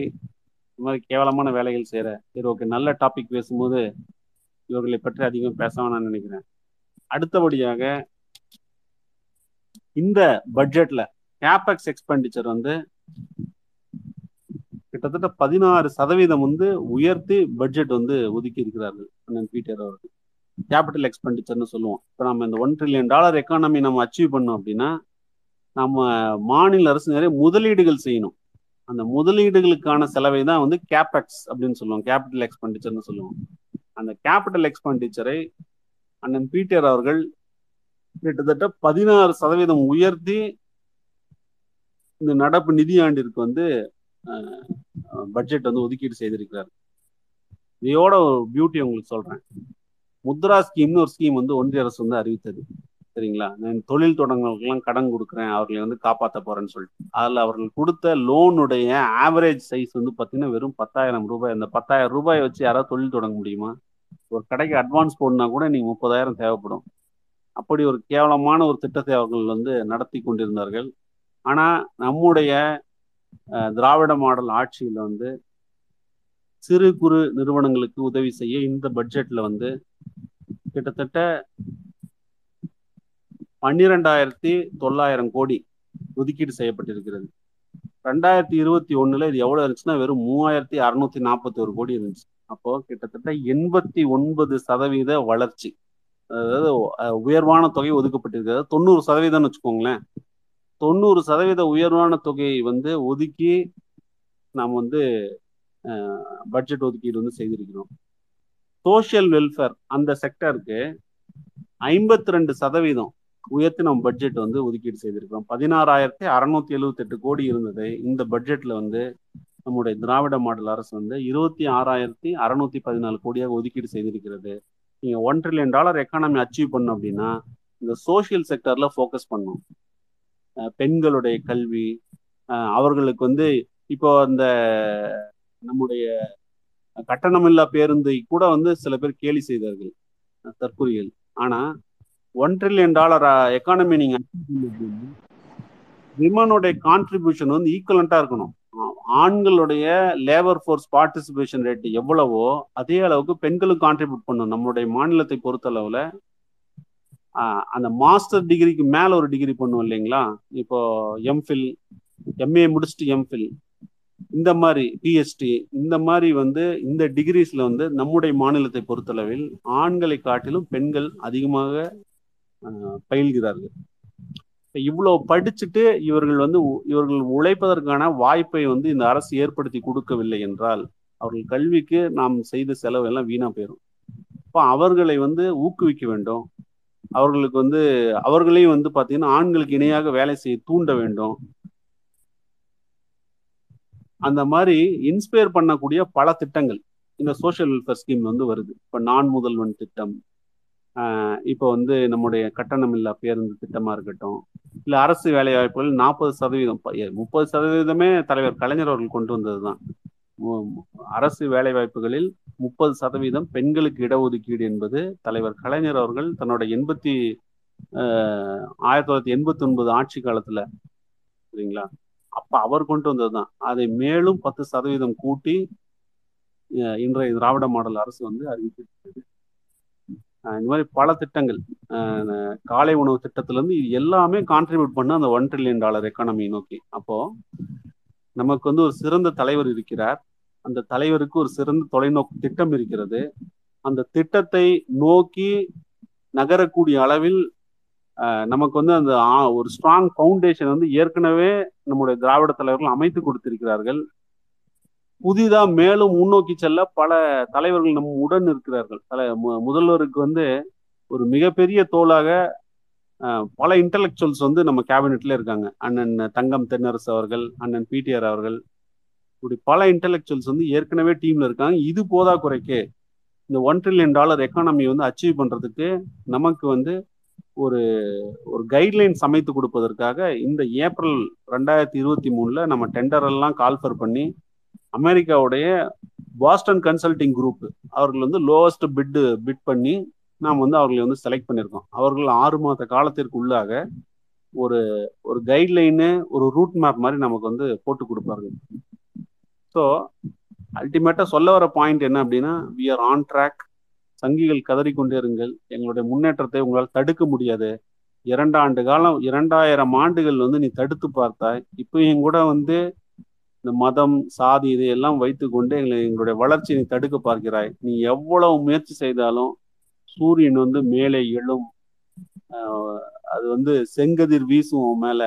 நீ வந்து பொசுங்கி தான் போவாய் என்று கூறி இந்த வாய்ப்பை எனக்கு அளித்த நண்பர் நண்பர் என்கே அவர்கள் அண்ணன் தேனி சிராஜ் அவர்கள் பிடிசாம்பல் அவர்கள் அண்ணன் பரம்ஸ் அவர்கள் அனைவருக்கும் நன்றி கூறி முடித்துக் கொள்கிறேன் நன்றி.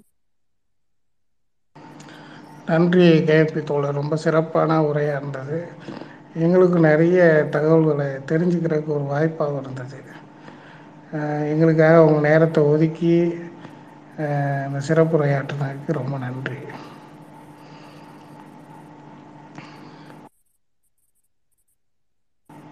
அடுத்து வந்து நம்ம அர்ச்சனா தோழர் வந்து பெண்கள் முன்னேற்றத்தில் திராவிட அரசு. அது சம்மந்தமாக பேசுவாங்க. வாங்க அர்ச்சனா மேடம் பேசுங்க. தோழர்களுக்கு அனைவருக்கும் வணக்கம். திராவிட மாடலின் பொன்னா பெண்களுக்கான விலையில்லா பேருந்து பயணம் அதற்கான திட்டம். எவ்வளவு அற்புதமான திட்டங்களும் இது வந்து மே மாசம் ஏழாம் தேதி ரெண்டாயிரத்தி இருபத்தி ஒண்ணுல தொடங்கப்பட்டது. தொடங்கப்பட்ட அடுத்த நாளே செயலுக்கும் வந்துவிட்டது. இந்த திட்டத்தில் வருஷத்திற்கு நூத்தி பதினஞ்சு கோடி பெண்கள் பயன் பெறுகிறார்கள். இந்த திட்டத்தில் ஆயிரத்தி ஐநூறு கோடி அரசு செலவும் செய்கிறது. இந்த திட்டத்தை பயன்படுத்துவர்கள் யார் யார் என்று பார்த்தால் சுய தொழில் தொடங்கும் ஆசைப்படும் பெண்கள் துணிக்கடையில் சின்ன நிறுவனங்கள் கஷ்ட வேலைக்கு சித்தாளாக செல்பவர்கள் குடும்பம் கஷ்டம் காரணமாக வேலைக்கு செல்லும் பெண்கள் பெண்கள் முன்னேற்றமே நாட்டின் முன்னேற்றம் என கருத்தில் கொண்ட கழக ஆட்சியர் தங்க தளபதி வாக்குறுதியை நிறைவேற்றும் பொருட்டு இந்த இலவச பயண திட்டம் தொடங்கப்பட்டது. இந்த திட்டத்தை இந்திய மக்கள் மட்டுமின்றி மகிழ்ச்சி வாழ்த்து தெரிவிக்கும் வெளிநாட்டவர்களுக்கும் சுய சிந்தனை சுய மரியாதை சுய சம்பாத்தியம். பெண்கள் முன்னேற்றமே துடிப்பதில் வழியை எடு ஏற்படுத்தி கொடுப்பதில் என்னை போன்றவர்களுக்கும் எல்லாம் மகிழ்ச்சி. ஒரு நாளைக்கு முப்பது ரூபாய் என்றால் மாதத்திற்கு நீங்களே கணக்கு பார்த்து கொள்ளுங்கள். இப்படிப்பட்ட முத்தான திட்டத்தை எங்கள் தங்க தளபதி கழக தலைவர் மக்கள் முதல்வர் எம். ஜி ஸ்டாலின் அவர்கள் எனது வாழ்த்துக்களையும் பாராட்டுகளையும் தெரிவித்து இது போன்ற மக்கள் நல திட்டங்களை வாரி வழங்க மக்கள் எல்லாம் பயன்பெற முன்னேற்றம் ஆண்டு மூன்றாம் ஆண்டு அடியெடுத்து வைக்கும் எமது ஆட்சியை பாராட்டி எனது உரையை முடித்துக் கொள்கிறேன். வாய்ப்புக்கு நன்றி. தொடர் இது எவ்வளவு அதாவது நம்ம பேசணும்னா பேசிக்கிட்டே இருக்கலாம் தோழர்கள் சொன்ன மாதிரி ரெண்டு- இந்த ஒரு நாள் ஸ்பேஸ் பத்தாது. ஆக்சுவலா இது கஷ்டப்படுறவங்களுக்கு அந்த உங்களுக்கு தான் அந்த பயன் புரியும் நம்ம ஈஸியா சொல்லிடலாம் ஃப்ரீ பஸ்ன்னு சொல்லிட்டு ஆனா அப்படி சொல்லவே முடியாது. அந்த க டெய்லி காலையில எழுந்து காலையில சாயந்தரம் போயிட்டு வராங்க பாத்தீங்களா? அவங்களுக்கு தெரியும் அதோட ஃபீலிங்ஸ் என்னன்னு சொல்லிட்டு. ரொம்ப கஷ்டப்படுறவங்க அவர் அவர் அதாவது தோழர்கள் சொன்ன மாதிரி தான் ஒரு ஒரு துறையுமே குழந்தைங்க காலையில சாப்பாடு? வந்து என்ன கஷ்டப்படு அவங்க சாப்பிட எவ்வளவு கஷ்டப்படுறாங்க? அந்த எனர்ஜி இல்லைன்னா படிக்க முடியாது. அந்த அளவு கூட அவ்வளவு டீப்பா திங்க் பண்ணி ஒரு ஒரு விஷயமும் அவ்வளோ கிளியரா பண்ணியிருக்காங்க. அதே மாதிரிதான் இந்த பஸ் பயணமும். ரொம்ப முத்தான மகத்தான திட்டம். தோழர்களுக்கு நன்றி. வாய்ப்பு நன்றி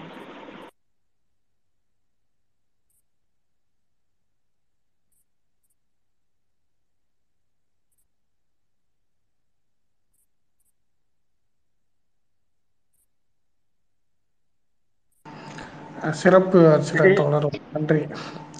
அஹ், நெட்டி ஒரு பத்து நிமிஷம் பேசட்டும். வாங்க நெட்டி சார் எப்படி இருக்கீங்க? சௌக்கியமா? நலம் நலம். வணக்கம் எல்லாருக்கும். வணக்கம். பேசுங்க. வணக்கம் நட்டிசன் வணக்கம். வணக்கம் நான் தேனி அண்ணா ஹோஸ்ட் பிடி சாம்பல் பரம்ஸ் அண்ணா பாலா அண்ணா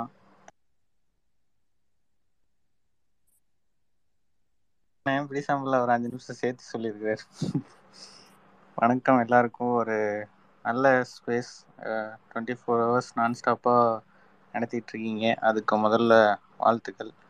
இந்த ஸ்பேஸுக்கு முன்னாடி நான் இப்போ முதல்வர் அவர்கள் பேசி பேசின அந்த இரண்டாண்டு சாதனை கூட்டம் பல்லாவரத்தில் நடந்துச்சுல அதுதான் கேட்டுட்டு இருந்தேன். வேற லெவலில் பேசியிருக்காரு. இப்போ தோனி எப்படி லாஸ்ட்டு ஓவரில் லாஸ்ட் பாலில் சிக்ஸ் அடித்து ஜெயிச்சா எப்படி இருக்கும்? அந்த மாதிரி இருந்துச்சு. ஆளுநரோட பேசுனதுக்கெல்லாம் வந்து ஆளுநருக்கு மட்டும் பதில் சொல்லாமல் நம்ம இந்த ரெண்டாயிரம் வருஷமாக அதுக்கு முன்னாடி இருந்து எதுக்காக போராடிட்டு இருக்கோமோ அதுக்காகவே வந்து ஒரு தெளிவான இதை சொல்லியிருக்காரு. ஆளுநருக்கு சொல்கிறேன் அப்படின்னு சொல்லிட்டு திராவிடம் என்பது காலாவதியான கொள்கை அல்ல. சனாதனம் மனுநீதி வர்ணாசிரமத்தை காலாவதியாக்கியது திராவிடம். பெண் என்பதால் புறக்கணிப்பதை காலாவதியாக்கியது திராவிடம். ஆரியத்தை வீழ்த்தக்கூடிய சக்தி திராவிடத்துக்கு மட்டுமே இருக்கு. அப்படின்னு ரொம்ப அழுத்தமாக வந்து தனிப்பட்ட நட்புக்காக கொள்கையை விற்று கொடுக்க மாட்டேன் அப்படின்லாம் வந்து வேற லெவலில் பேசியிருந்தாரு. எல்லாரும் கண்டிப்பாக அதை கேட்கணும் ஒரு டைம் ஆகுது அவருடைய ட்விட்டர் பக்கத்துலேயே வந்து இருக்கு அது. அவர் ஸ்டாலின் அவர்கள் வந்து ஏற்கனவே சொல்லியிருந்தாரு என்னுடைய வழி வந்து அண்ணாவுடைய வழியாக தான் இருக்கும் அப்படின்னு சொல்லி. அவர் பேசுறதும் அவருடைய செயலும் அப்படியே தான் இருக்கு எல்லாம் ரொம்ப எக்ஸைட் ஆகி ரொம்ப கூர்ந்து கவனிச்சு ரொம்ப ஏதோ பிஹெச்டியே வாங்கலாங்கிற அளவுக்கு தான் அவருடைய பேச்சு வந்து இருக்கு. ஒவ்வொரு ஒவ்வொரு வார்த்தையுமே வந்து அண்ணா எப்படி பேசும்போது அடுக்கடுக்காக வந்து ஒரே இதுக்கு நிறைய மீனிங்கோட சொல்லுவார். ஸ்ட்ராங் ஸ்ட்ராங்காக இருக்கும். அதாவது கேட்குறவங்களே வந்து அது எதிரியா இருந்தாலும் அப்படியே அக்செப்ட் பண்ணிட்டு போற மாதிரி இருக்கும். அதே மாதிரிதான் வந்து இவருடைய பேச்சும் இருக்கு. இந்த- ஜென்ரேஷனுக்கு எப்படி கொண்டு போய் சேர்க்கணும் அப்படிங்கிறது வந்து ரொம்ப தெளிவாக பேசினார்.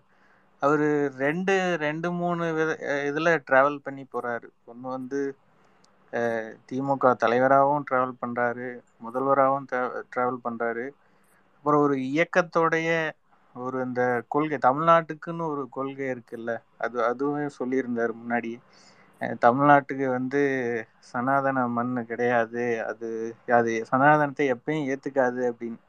ஹிஸ்ட்ரியிலருந்தே பார்த்தோம் அப்படின்னா இங்கே வந்து இந்த சனாதனத்துக்கு இந்த இந்த மாதிரியான கொள்கைகளுக்கு எப்பயுமே ஒரு ஒரு ஃபோர்ஸ் வந்து இங்கே இருந்துக்கிட்டே இருந்திருக்கு.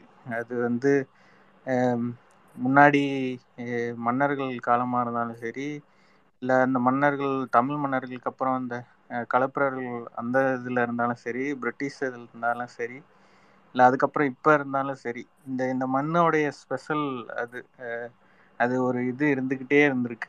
அதை வந்து இப்ப நம்மளுக்கு வந்து பண்ணிட்டு இருக்கிறது வந்து திமுக. அந்த அதுல வந்து ஸ்டாலின் அவர்கள் வந்து சிறப்பாக சிறப்பா பண்ணிட்டு இருக்காரு. ரெண்டாண்டு சாதனை அவரே சொன்ன மாதிரி இல்லை நம்மளே பார்க்குற மாதிரி இது வந்து ஒரு அஞ்சு வருஷம் ஒருத்தங்க இருந்தால் என்ன செய்யணுமோ அது வந்து ரெண்டே வருஷத்தில் வந்து செஞ்சுருக்காரு. அது இல்லாமல் எல்லாமே வெறும் ஷார்ட் டேர்ம் திட்டம் கிடையாது. எல்லாமே லாங் டேர்ம் ஷார்ட் டேர்ம் திட்டம் அப்படின்னு பார்த்தோம் அப்படின்னா அந்த கொரோனா காலத்தில் வந்து ஹேண்டில் பண்ணது தான் அது ஷார்ட் டைமில் வந்து பயங்கரமாக ஹேண்டில் பண்ணது. இது எல்லாமே வந்து லாங் டேர்மாக பெனிஃபிட்டாக இருக்கிற திட்டங்கள் தான். ஒவ்வொன்றுமே வந்து நிறைய பேர்த்த நம்ம லைவ்லியே வந்து பார்க்கலாம். அந்த இலவச ப- பயணம் பண்ணுற பெண்கள் அந்த பெண்களுக்கான அந்த திட்டமாகட்டும்.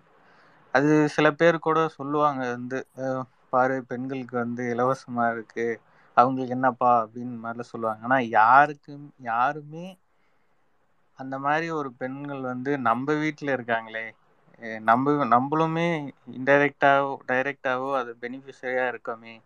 இப்போ நம்ம வீட்டில் இருக்கிற தங்கச்சியோ இல்லை நம்ம வீட்டில் இருக்கிற பொண்ணோ இல்லை அம்மாவோ அவங்க தானே பயணம் செய்கிறாங்க அப்படிங்கிறத பற்றி யோசிக்கிறதே இல்லை.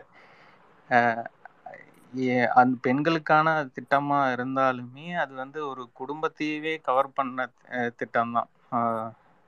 எப்பயுமே திராவிட இயக்கத்துடைய திட்டம் வந்து ஒருத்தங்க பிறந்ததுலேருந்து இறக்குற வரையிலுமே வந்து எல்லாத்தையும் கவர் பண்ணிடும். பெனிஃபிஷரியாக தான் இருப்பாங்க. இந்த ஸ்பேஸில் கேட்டுட்டு இருக்கிறவங்களாலும் சரி இந்த ஸ்பேஸில் பேசுகிறவங்களா இருந்தாலும் சரி இல்லை இந்த ஸ்பேஸ்லேயே இந்த வேர்ல்டில் இருக்கக்கூடிய ஸ்பேஸில் ஏன்னா ஏன் அப்படி சொல்கிறேன் அப்படின்னா இங்கே படிச்சுட்டு வெளிநாட்டில் இருக்கிறாங்க நிறைய பேர் இல்லை வேற இதுக்கு கூட போகலாம் இன்னும். அவங்க எல்லாருமே இதோடைய பெனிஃபிஷரியாக தான் வந்து இருப்பாங்க. ஸோ அந்த மாதிரி தான் வந்து நம்மளுடைய திட்டங்கள் வந்து இருக்கும். ஸோ இவர் இன்னும் தொடர்ந்து பல ஆண்டுகள் வந்து இது பண்ணணும். எனக்கு என்ன ஒரு ஹாப்பியான ஒரு விஷயமா இருந்துச்சு அப்படின்னா நம்ம எல்லாருமே கலைஞருடைய ஆட்சி காலத்தில் இருந்திருக்கோம் இப்போ கொஞ்சம் விளையாட்டு பிள்ளையாக இருந்திருப்போம் அப்படின்னு வச்சிங்களேன் ஏன்னா அவர் நிறைய சாதனை செஞ்சிருவார் அதை நம்ம படிச்சிருப்போம். ஆனால் அவர் மறைவுக்கு அப்புறம் தான் வந்து பேசப்பட்டது திரும்ப திரும்ப வந்து பகிரப்பட்டது எல்லாம். ஆனால் அவர் இருக்கும் போது இந்த அளவுக்கு கொண்டாடணுமா அப்படின்னு வந்து டவுட் தான். ஏன்னா விளையாட்டு பிள்ளையா இருந்துட்டோம் ஆனால் இந்த ரெண்டு வருஷத்துல ஸ்டாலின் அவர்கள் பதவியேற்றதுலேருந்து அதுக்கு முன்னாடி இருந்து ஏன்னா அவர் பதவி ஏற்கும் போதே அந்த முத்துவேல் கருணாநிதி ஸ்டாலின் அப்படின்னு சொல்லும் போது எல்லாருக்கும் ஒரு ஆனந்த கண்ணீர் வந்திருக்கும். ஏன்னா அது அந்த உழைப்போடைய இதுல வந்து கிடைச்ச இது. அப்ப இருந்தே நம்மளுக்கு ஒரு ஹாப்பியான மூமெண்ட்டு கூஸ்பம் மூமெண்ட்டு தான். ஸோ அது என்ன ஒரு ஸ்பெஷல்னா இந்த ரெண்டு வருஷத்துல அவர் பண்ண எல்லாமே ரெக்கார்ட் ஆயிருக்கு. எல்லா இடத்துலையும் இருக்கு. கலைஞர் இறந்ததுக்கு அப்புறமா நம்ம பகிர்ன எல்லா விஷயங்களும் இவர் இங்க இருக்கும் போது ரெண்டு ரெண்டு ரெண்டு வருஷத்தோடைய ஆட்சியிலேயே எல்லா திட்டங்கள் எங்க போனாலும் எந்த மீடியாக்கு சோசியல் மீடியால போனாலும் இருக்கு. அது வந்து அவரே இன்னைக்கு சொன்ன மாதிரி திராவிட இயக்கத்துடைய திட்டங்கள் வந்து பேசுறதுக்கு ஒரு கூட்டம் ரெண்டு கூட்டம் அதெல்லாம் இப்போ ஆயிரம் கூட்டம் கூட பத்தாது. பல நாட்கள் ஆகும் அப்படின்னு சொல்லி. அது மாதிரி இந்த ஸ்பேஸும் பத்தாது. நம்ம ஷேர் பண்ணுறதுக்கு நம்மளுக்கு தான் கைவலிக்கும் அந்த அளவுக்கு எல்லா மீடியாலையும் இருக்குது அதுக்கு வந்து ரொம்ப ரொம்ப நன்றி சொல்லணும். ஸ்டாலின் அவர்களுக்கு. நம்ம பண்ண வேண்டியது அதை வந்து எல்லா இடத்துலையும் கொண்டு போய் சேர்க்கணும். அதுக்கு வந்து நம்மளே ட்விட்டர் பறவையாக இருந்தாலும் சரி இல்லை வந்து புறாவாக இருந்தாலும் சரி இல்லை வந்து மீடியாவாக இருந்தாலும் சரி எதாக இருந்தாலும் சரி சங்கிகள்கிட்ட ஒரு விஷயம் பார்த்துருப்பீங்க. எங்கே எங் உலகத்தில் எங்கள் மூலையில் இருந்தாலும் உங்கள்கிட்ட பேசும்போது ஒரு விஷயம் வந்து அவங்களோட விஷயத்த போட்டு போயிடுவாங்க. நம்ம வந்து அதை அந்த அது கெட்ட விஷயம் எதுவுமே போட்டுட்டு போகும்போது நம்ம நல்ல விஷயம் அதை வந்து எல்லா இடத்துக்கும் சொல்லலாம். எங்கே வேணாலும் சொல்லலாம். அது நான் ஏற்கனவே நிறைய ஸ்பேஸில் சொல்கிற மாதிரி திரும்ப திரும்ப சொல்கிற மாதிரி எங்கள் கல்யாணத்துக்கு போனாலும் சரி பஸ் ஸ்டாப்பில் நின்னாலும் சரி டீ கடையில் நின்னாலும் சரி ஏதாவது ஒரு விஷயத்த வந்து சொல்லிகிட்டே இருங்க. சொல்லிகிட்டே இருந்தால் தான் வந்து அது திரும்ப திரும்ப இது பண்ணும். ஏன்னா இன்னைக்கு ஸ்டாலின் அவர்கள் பேசுனதுலேயே ஆளுநருக்கு பதில் சொல்லும் போது சொல்கிறார் ஆளுநர் எந்த அளவுக்கு வந்து பொய் பேசினாருன்னு. அதாவது ஏற்கனவே ரெக்கார்ட் இருக்க ஒரு விஷயத்திலேயே இவ்வளோ பொய் வந்து நம்மளை சுற்றி இருக்கு அப்படின்னா இப்போ நம்ம என்ன பண்ணணும்? அந்த இதை விட அதிகமாக பரப்பணும் அதிகமாக பேசணும். ஒருத்தங்க ஏன்னா நம்ம அவரே வந்து சொல்லியிருக்கிறாரு ஸ்டாலின் அவர்களே வந்து நம்ம எப்போ எதையுமே அழிக்கிறவங்க கிடையாது ஆக்குறவங்க அப்படின்னு. இந்த மாதிரி ஒரு விஷயம் வந்து ஃபால்ஸாக இல்லை வந்து ஒரு போலியாக பரவும் போது நம்ம அதை விட அதிகமாக பரப்புனா அந்த போலிங்கிறது குறைஞ்சி குறைஞ்சு போயிடும். இல்லை அது ஒரு காலத்தில் ஒரு டைமில் இல்லாமையே போயிடும். இப்போ அங்கேருந்து கெட்டது பண்ணுறாங்க அப்படிங்கிறது நாலு பேர் சொன்னால் நல்லது பண்ணுறோம் அப்படின்னு வந்து நம்ம ஒரு எட்டு பேர் சொன்னால் அந்த எட்டு பேரோட வாய்ஸ் தான் வந்து அதிகமாக இருக்கும். அதனால் நம்ம எல்லா இடத்துலையும் வந்து சொல்லிகிட்டே இருக்கணும் பேசிகிட்டே இருக்கணும். இந்த மாதிரி ஸ்பேசஸ் வந்து நிறையா வந்து பேசணும். ரெண்டாண்டு சாதனை வந்து ஏதோ நம்மளே சாதித்த மாதிரி தான் வந்து இருக்குது ஏன்னா நம்மளே ட்ராவல் பண்ணிட்டு இருக்கோம் கூட. அவர் பதவி ஏற்றதுலேருந்து நம்ம ட்ராவல் பண்ணுறோம் அதுக்கு முன்னாடி இருந்தே இவர் பதவி ஏற்கணும்னு ட்ராவல் பண்ணோம். பதவி ஏற்றதுக்கு அப்புறம் நம்மளும் வந்து ட்ராவல் பண்ணோம். ஒவ்வொரு மூமெண்ட்டையும் நம்மளுமே என்ஜாய் பண்ணி அதை வந்து செலிப்ரேட் பண்ணுறோம் ஃபர்ஸ்ட் இயர் ஆகட்டும் செகண்ட் இயர் ஆகட்டும் இல்லை ஏதோ ஒரு ஸ்பெஷலாக ஒரு விஷயம் பண்ணதாகட்டும் அது வந்து தொடரணும்னு நினைக்கிறேன் நான். இது அது அந்தந்த டைம்லேயே அவங்கள வந்து கொண்டாடிடணும் அவங்க விஷயத்த பேசிடணும் அதை ரெக்கார்ட் பண்ணிடணும். இது திராவிட தலைவர்கள் பண்ணுறது அவங்க பண்ண எல்லா விஷயத்தையும் ரெக்கார்ட் பண்ணுவாங்க. நம்மளும் அதை பண்ணணும். அதை ஃபாலோ பண்ணுற அதை பேசுகிற அதை பெனிஃபிஷரி அடைஞ்ச நம்மளும் வந்து அது எங்கேயாவது ஒரு இடத்துல அதை ரெக்கார்ட் பண்ணி போயிட்டே இருக்கணும். அதுதான். ரொம்ப ஹாப்பியான மூமெண்ட் ரெண்டு வருஷங்கிறது. இன்னும் பல வருஷங்கள் வந்து இது தொடரணும். இதோட நீச்சி. அனைவருக்கும் வாழ்த்துக்கள். ரெண்டாண்டு சாதனைக்கு மூன்றாம் ஆண்டு அடி எடுத்து வச்சதுக்கு. ஸோ வாய்ப்புக்கும் நன்றி. ரொம்ப நன்றி நெட்டிஷன். ஷார்ட் டயத்தில் நிறைவாக கருத்து சொன்னீங்க. உங்கள் நேரத்தை ஒதுக்கி ரொம்ப நன்றி. கலந்துக்கிட்டதுக்கு வாங்க தோழர் என்கியூ வந்து சேர்ந்துட்டீங்களா? ஆ வந்து வந்துட்டேண்ணே சிறப்பாக நட போயிட்டு இருக்கு போல இருக்கு. வாழ்த்துக்கள். நீங்கள் பேசிட்டு இருங்கண்ணே. Okay okay. வாங்க பாலமுருகண்ணே வணக்கம். வணக்கம் வணக்கம் வணக்கம். வணக்கம்ண்ணே இன்னைக்கு அசைய முடியாத வேலை ஆனா ஆனா இதுல போட்டு விட்டுட்டேன். போட்டு விட்டுட்டு பா- பாதி தான் கேட்க முடிஞ்சது நிறைய கேட்க முடியல. பட் வாங்க பாலா பிரதர் வணக்கம் வணக்கம் வணக்கம் வணக்கம் வணக்கம். நல்லா இருக்கீங்களா? இல்லை கேஎம்பி கேஎம்பி டைமிங் முடிஞ்சிருச்சு போல. நான் பாதி தான் கேட்டேன் ஒரு ஃபோன் வந்துருச்சு.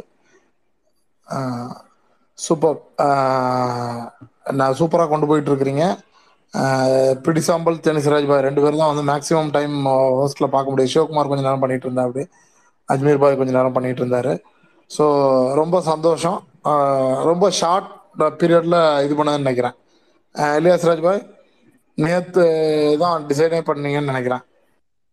ஆமா ஆமா ஆமா முந்தா நேத்து நைட்டு பேசணும். நேத்து நைட் எல்லாம் ஃபினிஷ் பண்ணி தான் நேத்து நைட்டு தான் டிக்ளரேஷன் பண்ணோம். ஒரு நாள் தான் போட்டுட்டு இருந்தீங்க பார்த்தேன் பார்த்தேன் பார்த்தேன். சூப்பர். சக்சஸ்ஃபுல்லா முடிஞ்சது எல்லாம் போட்டு போய் படுக்கும் போது ஒரு மணி ஆயிடுச்சு நைட்டு எல்லாம் எல்லாம் இப்போ இன்னைக்கு இன்னைக்கு நைட்டு பண்றதுக்கு பிளான் பண்ணி வச்சுட்டீங்கல்ல? யார் உட்காரணும் எப்படி உட்காரணும்? ஆமா ஆமா. காலைல ஆறு மணி வரலாம். ரெடி அந்த எழுத்துட்டு போயிடுவோம் சூப்பர் சூப்பர் சூப்பர். ம். ரைட் அதாவது நம்ம திராவிட சிந்தனையில மட்டும்தான் திராவிட கருத்தியலாளர்கள் மட்டும்தான் தொடர்ச்சியா இந்த முன்னெடுப்புகளை எடுத்துக்கிட்டு இருக்கோம் அப்படிங்கிறது வந்து ஒரு பெரிய சந்தோஷத்துக்குரிய விஷயம். எனக்கு தெரிஞ்சு வேற எந்த சிந்தனையில இருக்கவங்களும் வந்து சும்மா ஒரு ஒரு ரெண்டு மணி நேரம் போட்டோமா மூணு மணி நேரம் போட்டோமா? ஏன்னா அங்க பே- பேசுறதுக்கு விஷயம் கிடையாது. வரலாறு கிடையாது. இங்க வந்து விஷயம் இருக்கு வரலாறு இருக்கு. அதனால நம்ம தொடர்ந்து போட்டு பேசிக்கிட்டே இருக்கிறோம். எவ்வளவு பேசினாலும் எவ்வளவு விஷயங்கள் சொன்னாலும் இன்னும் புதுசு புதுசாக வந்து சொல்லிக்கிட்டே தான் இருக்கிறாங்க. இப்போ கேஎம்பி பேசும்போதா இருக்கட்டும் மத்தியானம் ஒருத்தர் வந்து பேசினார். அவர் புதுசாக இருந்தார். நம்ம சிராஜ் பாய் கூட வந்து கொஞ்சம் டவுட் பண்ணார் அவரை. அவர் பேசும்போதும் சில விஷயங்கள் நல்லா புதுமையாக நிறைய விஷயங்களா சொல்லிகிட்டு இருந்தார். கேட்டுட்டு இருந்தேன். சூப்பர். காலைல அவர் பிரபஞ்சன் பிரதர் பேசுனதையும் கேட்டேன். என்னால் ஃபுல்லாக கேட்க முடியல பட்டு இதில் போட்டு வச்சிட்டேன். இருப்போம் அப்படிங்கிறாங்க ரைட் இப்ப தலைப்புக்குள்ள வந்துருவோம் இரண்டு ஆண்டுகள் சாதனைகள் திராவிட மாடல் ஆட்சி. எல்லா எ- எல்லா திட்டங்களையும் ஆஹ் எல்லாருமே பேசிட்டீங்க. நிறைய பேசியிருக்கிறீங்க. ரொம்ப சந்தோஷம். எனக்கு ரொம்ப அட்ராக்டான விஷயம் ஒன்று ரெண்டு இருக்கு. அதை மட்டும் நான் சொல்லணும்னு நினைக்கிறேன். மெயினாக வந்து நான் எப்பவுமே நானும் பிரகாஷும் பேசிட்டு இருக்கும்போது பிரகாஷ் வந்து அடிக்கடி ஒரு விஷயம் சொல்லுவாங்க. ஆனா நம்ம கிட்ட வந்து வேற ஒண்ணுமே தேவையில்லைண்ணே கேட்கறதுக்கு காதுகள் வேணும்ண்ணே ஒருத்தருக்கு ஒரு பிரச்சனைன்னு சொல்றாங்கன்னா நம்மளால முடிஞ்சத முயற்சி எடுக்கிறோம். இவங்க ஒரு குரூப் முயற்சி எடுக்கிறாங்கன்னு சொல் கே அவங்களுக்கு என்ன பிரச்சனைன்னு கேட்கறதுக்காவது ஒரு காது வேணும். அந்த காதுகளா நம்ம இருக்கணும்னே அப்படின்பா அப்படி. ஸோ இந்த திராவிட மாடல் ஆட்சியில் இருக்கக்கூடிய ஒரு ஸ்பெஷாலிட்டி என்ன அப்படின்னா ஒண்ணுமே இல்லை. ஒரு வீடியோ போடுதாங்க. இப்படி என் பிள்ளைக்கு வந்து முகம் சிதைஞ்சு போச்சு. அந்த சிதை முகச்சிதைவு இருக்கு. அதுக்கு ஆப்ரேஷன் பண்ண எங்ககிட்ட வழி கிடையாதுயா அப்படின்னு சொல்லி யாரோ ஒரு நண்பர் மூலமா சோஷியல் மீடியால அதை வீடியோ எடுத்து போட்டு விடுறாங்க. அந்த குழந்தை எவ்வளோ அழகா இப்போ சிரிச்சு ஸ்கூலுக்கு போயிட்டு சந்தோஷமா இருக்கு. அதாவது எப்படி இருக்குன்னு பாருங்க. முதல்ல அந்த குழந்தைய கூட்டிட்டு வந்து அமைச்சர்கள் கூட்டிட்டு வர்றாங்க. அமைச்சர்களே நேரடியா இன்வால்வ் வராங்க. முதலமைச்சரே நேரடியா ஹாஸ்பிட்டலுக்கு போறாரு. இனிஷியேட்டிவ் எடுக்கிறாங்க. Full and full hundred percent அந்த குழந்தைக்கு சரியாகி அந்த குழந்தை ஸ்கூலுக்கு போனதுக்கு அப்புறமும் சிஎம் போய் வீட்டில் போய் பார்க்குறாரு அந்த குழந்தை ஸ்கூலுக்கு போயிடுச்சு அப்படிங்கிறத. ஸோ எந்த அளவுக்கு ஒரு என்ன சொல்றது? ஒரு ஆட்சியாளர்களுக்கு அது இருக்கணுங்கிறது இல்லை இப்போ என் பிள்ளைக்கு ஒரு பிரச்சனைனா நான் பார்க்கணும்னு நினைப்பேன். என் ஃப்ரெண்ட்ஸ் பார்க்கணும்னு நினைப்பாங்க. என் சொந்தக்காரங்க பார்க்கணும்னு நினைப்பாங்க. எனக்கு ஆட்சியில் இருக்கிறவங்க வந்து என் பிள்ளைக்கு ஒன்றுனா பார்க்கணுங்கிற எந்த இதுவும் கிடையாது. அதுக்கு தான் அரசு மருத்துவமனைகள் இருக்கு. அந்த மருத்துவமனைகளுக்கு அவங்க ஃபண்ட் அலாட் பண்ணுவாங்க. அது மூலமாக கிடைக்கக்கூடிய அந்த மருத்துவ உதவிகளை செய்யணும். இதெல்லாம் வந்து நார்மலாக நடக்கக்கூடிய விஷயங்கள். அந்த அந்த பேரண்ட்ஸுக்கு வந்து என்ன பேக்ரவுண்டு அப்படியே ஒரு ஐயாயிரம் ஓட்ட கையில் வச்சுருக்கவங்களா? இல்ல ஒரு பெரிய பெரிய கார்ல வரக்கூடிய கோடீஸ்வரங்களா எதுவும் கிடையாது. சாதாரண ம- ஒ- ஒரு நார்மல் வீட்டில் வாழக்கூடிய ஒரு குழந்தை. அந்த டேனியான்ற குழந்தைக்கு நடந்த அந்த ஆப்ரேஷன் அதே மாதிரி ஒரு குழந்தைக்கு ஊசி போடணும்னு சொல்லிட்டு ஏதோ அந்த ஊசி வந்து எத்தனையோ கோடின்னு சொன்னாங்கன்னு சொல்லிட்டு அஹ், அதுக்கும் வந்து இது பண்ணாங்க. கடைசியில் ஒன்றிய அரசே வந்து அதுக்கு அந்த டாக்ஸை தள்ளுபடி பண்ண வச்சாங்க. சிஎம் கேட்டு. அந்த மாதிரியான நிகழ்வுகள். அடுத்தது வந்து ஒரு குழந்தை க- எல்லாரும் சிஎம் வேடிக்கை பார்க்க போவாங்க. அது நார்மலா நடக்கிறது தான். சிஎம் போறாரு அப்படின்னு சொன்னா பார்க்க போறது ஒரு சாதாரண விஷயம் தான். அந்த குழந்தை த- கத்து தாத்தா பை அப்படிங்குது. அந்த குழந்தைய கூப்பிட்டு வச்சு அந்த அதாவது அவர் வந்து ஒரு மாநிலத்தோட சிஎம் ஆனா அத அந்த குழந்தை தாத்தான்னு கூப்பிட்டுச்சுங்கிறதுக்காக தான் பேத்தி மாதிரி கூப்பிட்டு மடியில உட்கார வச்சு பேசி இது இதெல்லாம் வந்து யாரால செய்ய முடியும்? எந்த ஆட்சியாளர்களால செய்ய முடியும்? இதுக்கு வந்து சி போட்டோக்காக பண்றது இல்லை இதெல்லாம். இது உண்மையான போட்டோக்காக பண்ணணும்னா அதுக்குன்னு டீம் இருப்பாங்க. நம்ம ஜி பண்றாரு இல்லையா? அந்த மாதிரி. இதுல அதாவது ஒரு பட்டியல் போடுவாங்களே. என்னது பிஎம் வராரு பிஎம் வர்றதுக்கு இந்த குழந்தைங்கள இந்த ஸ்கூல்ல இந்த பஸ்ல கூட்டிட்டு போகணும் இப்படி பேச வைக்கணும் அப்படின்னு ஷெடியூல் போட்டதெல்லாம் நம்ம பார்த்தோமே. அதெல்லாம் அது அதான் இப்போ ஒரு பத்து நிமிஷத்துக்கு முன்னாடி ஒரு ஒரு மீம் ஒன்று பார்த்தேன். மோதி வந்து அந்த குழந்தைங்களோட நின்று பேசிட்டு இருக்கிறத வந்து ஏன்னா பிஆர் ஹே அப்படின்னு போட்டிருந்தாங்க. பிஆர் பிஆர் ஒர்க் அது. அப்படியே இந்த சைடு போட்டு ராகுல் காந்தி போட்டோ போட்டு போட்டிருந்தாங்க. அவர் குழந்தைங்களோட போட்டோ எடுக்கிறத போட்டு பிஆர் ஹே அப்படின்னு போட்டிருந்தாங்க. இங்க வந்து இருக்கிறது முதல்வர் தமிழ்நாடு முதலமைச்சர் ஐயா ஸ்டாலின் அவர்கள்ட்ட இருக்கிறது வந்து அந்த பியார் அந்த அன்பு. அவருக்கு வந்து வேற எதுவுமே தெரியல. குழந்தைங்க கிட்ட அவர் செய்யற ஒவ்வொரு விஷயங்களையும் நீங்க அப்படியே அணு அணுவா எடுத்து பாருங்களேன். அது வந்து அரசியலை தாண்டினதா இருக்கும். ஒரு இன் ஒரு அரசியல் நோக்கத்தோட உள்ளது இல்லை ஒரு இன்டென்ஷன் இருக்கும் அதுல. ஒரு அன்பு இருக்கும். ஒரு ட்ரூத்ஃபுல்னஸ் இருக்கும். நீங்க எல்லாத்தையும் பாத்தீங்கன்னா அவர் செய்யக்கூடிய எல்லா ஸ்கீமையும் பாருங்க. இன்னைக்கு அரசியலுக்காக ஆயிரம் பேர் ஆயிரம் திட்டட்டும். வீட்டில் இருக்க லேடிஸை போய் கேட்டு பாருங்க. சாதாரணமா போய் கேளுங்க. நீங்க வந்து திமுக அதிமுக எல்லாம் தாண்டி ஸ்டாலின் அப்படின்னு கேட்டு பாருங்க. அப்படியே சில அவரை தனியா நீங்க அரசியல் எல்லாம் தாண்டி முதலமைச்சருங்கிறத தாண்டி அவரை எல்லாத்தையும் விட்டுட்டு திமுகன்றதை தாண்டி எல்லாத்தையும் விட்டுட்டு சிஎம் அவர் பேரை சொல்லி ஸ்டாலின் அப்படின்னு நீங்க சொல்லுங்க. எல்லா லேடிஸ் உட்பட குழந்தைங்க உட்பட எல்லாருமே எல்லாருமே அவருக்கு வந்து ஒரு ஒரு விஷன் வச்சிருக்கிறாங்க. என்னன்னா அது அது எங்கிருந்து வந்ததுன்னா ஒரு உண்மையான அன்பு மக்கள்கிட்ட இருக்கிற உண்மையான அன்பு. அது நம்மளே திட்டுறோம். அவர் செய்யறதுல வந்து அரசியல் பண்ண மாட்டேன்றாங்க. கட்சிக்காரங்களை கவனிக்க மாட்டேன்றாங்க. அப்படின்னு நம்மளே திட்டுறோம். நமக்கு ஒரு உரிமை இருக்கு அந்த உரிமையில நம்ம திட்டுறோம். ஆனா அதை தாண்டி அவர்கிட்ட இருக்கிறது என்ன அப்படின்னு பார்க்க போனீங்கன்னா அந்த அதுதான் நான் அடிக்கடி சொல்லுவோம் தாயுள்ளம் கொண்ட அன்பு அப்படின்னு சொல்லுவேன். அது வந்து அவர்கிட்ட ரொம்ப ஒரு என்ன சொல்றது ஒரு எல்லாத்தையும் விட்டுறாரு. நீங்க ஆஹ், உதய் பிரதரோட பேட்டியை பாருங்க. அவரு சொல்றாரு ஆஹ், க- என்ன உன் ஏரியால உன் ஏரியாவுக்கு நீ இன்னும் போலையா அப்படின்னு அப்பா கேட்டாரு. உடனே நான் இவங்களுக்கு அடிச்சு கேட்டேன். அந்த வெள்ளம் மழை வெஞ்சிட்டு இருந்த டைம்ல லாஸ்ட் இயர் உடனே தொகுதியில் இருக்க வ- கூப்பிட்டு கேட்டேன். என்னங்க எதுவும் தண்ணி நிற்கிதா நம்ம ஏரியாலன்னு எல்லா ஏரியாலையும் தரவாக விசாரிச்சுட்டேன். எங்கேயுமே தண்ணி நிற்கல உடனே அப்பாவுக்கு ஃபோன் பண்ணி சொன்னேன். இல்லைப்பா என் ஏரியாவில் தண்ணி நிற்கலை அப்படின்னு சொன்னேன். உன் ஏரியாவில் இல்லைன்னா வேற எங்கேயாவது போ அப்படின்னு சொன்னாரு. உன் ஏரியாவில் இல்லைன்னா வேற எங்கேயாவது போ வேற ஏதாவது ஒரு தொகுதிக்கு போ அப்படின்னாரு. அப்போ நான் சொன்னேன் சரி நான் அப்போ குளத்தூர் போகிறேன் அப்படின்னேன். ஆ குளத்தூருக்கு நான் போகிறேன் யாரு? இது அப்பா பையனுக்கு உள்ள நடக்கக்கூடிய ஒரு கான்வர்சேஷன்ங்கிறத தாண்டி தமிழ்நாட்டில் இருக்கக்கூடிய முதல் குடும்பம் அவங்களுக்குள்ள நடக்கக்கூடிய கான்வர்சேஷன்கிறத தாண்டி ஒரு மினிஸ்டருக்கும் அப்போ ஒரு மினிஸ்டர் இல்லை ஒரு எம்எல்ஏக்கும் ஒரு முதலமைச்சருக்கும் நடக்கக்கூடிய அந்த கான்வர்சேஷன்கிறத தாண்டி அவர் மக்கள் மேல வச்சிருக்கக்கூடிய அந்த மலத்தண்ணி நின்றக்கூடாது மக்கள் கஷ்டப்படக்கூடாதுன்னு வச்சிருக்கக்கூடிய அந்த உண்மைத்தன்மை இருக்குல்ல? அந்த அது வந்து அன்னைக்கு உதய பிரதர் அந்த பேட்டி கொடுக்கும்போது எனக்கு அதான் தோணுச்சு. இப்படியெல்லாம் வந்து இது பண்ண முடியுமா? இது யாரால இது பண்ண முடியும்? இது வந்து சும்மாலாம் வந்திருக்காது. இது ஒரே நாள்ல வந்தது இருக்காது. இது அரசியலுக்காக பண்றது கிடையாது. இது ஏதோ நாட்டக்கில் பண்றது கிடையாது. இது ஒரு உண்மை உண்மை இருக்குது அந்த உண்மை அந்த அன்புல. அப்போ அந்த உண்மை வந்து எப்படி வந்தது அப்படிங்கிறத பார்க்கணும் இல்லையா? அது ரொம்ப முக்கியம். ஏன்னா சும்மா திடீர்னு வந்து ஒருத்தர் வந்து ஜீசஸ் கிரைஸ்டாவோ இல்ல காந்தியாவோ வந்துட முடியாது. அப்போ அவருக்கு அது எங்க இருந்து வந்தது அப்படின்னு பார்க்க போனீங்கன்னா அவர் பிறந்து வளர்ந்து வள அந்த ரத்தம் அந்த ரத்தங்கிறது ஒண்ணு நம்ம நம்ம ஆளுங்க போய் டிஎன்ஏ டெஸ்ட் எடுப்பாங்க அந்த ரத்தம் இல்ல. இது திராவிட ரத்தம்.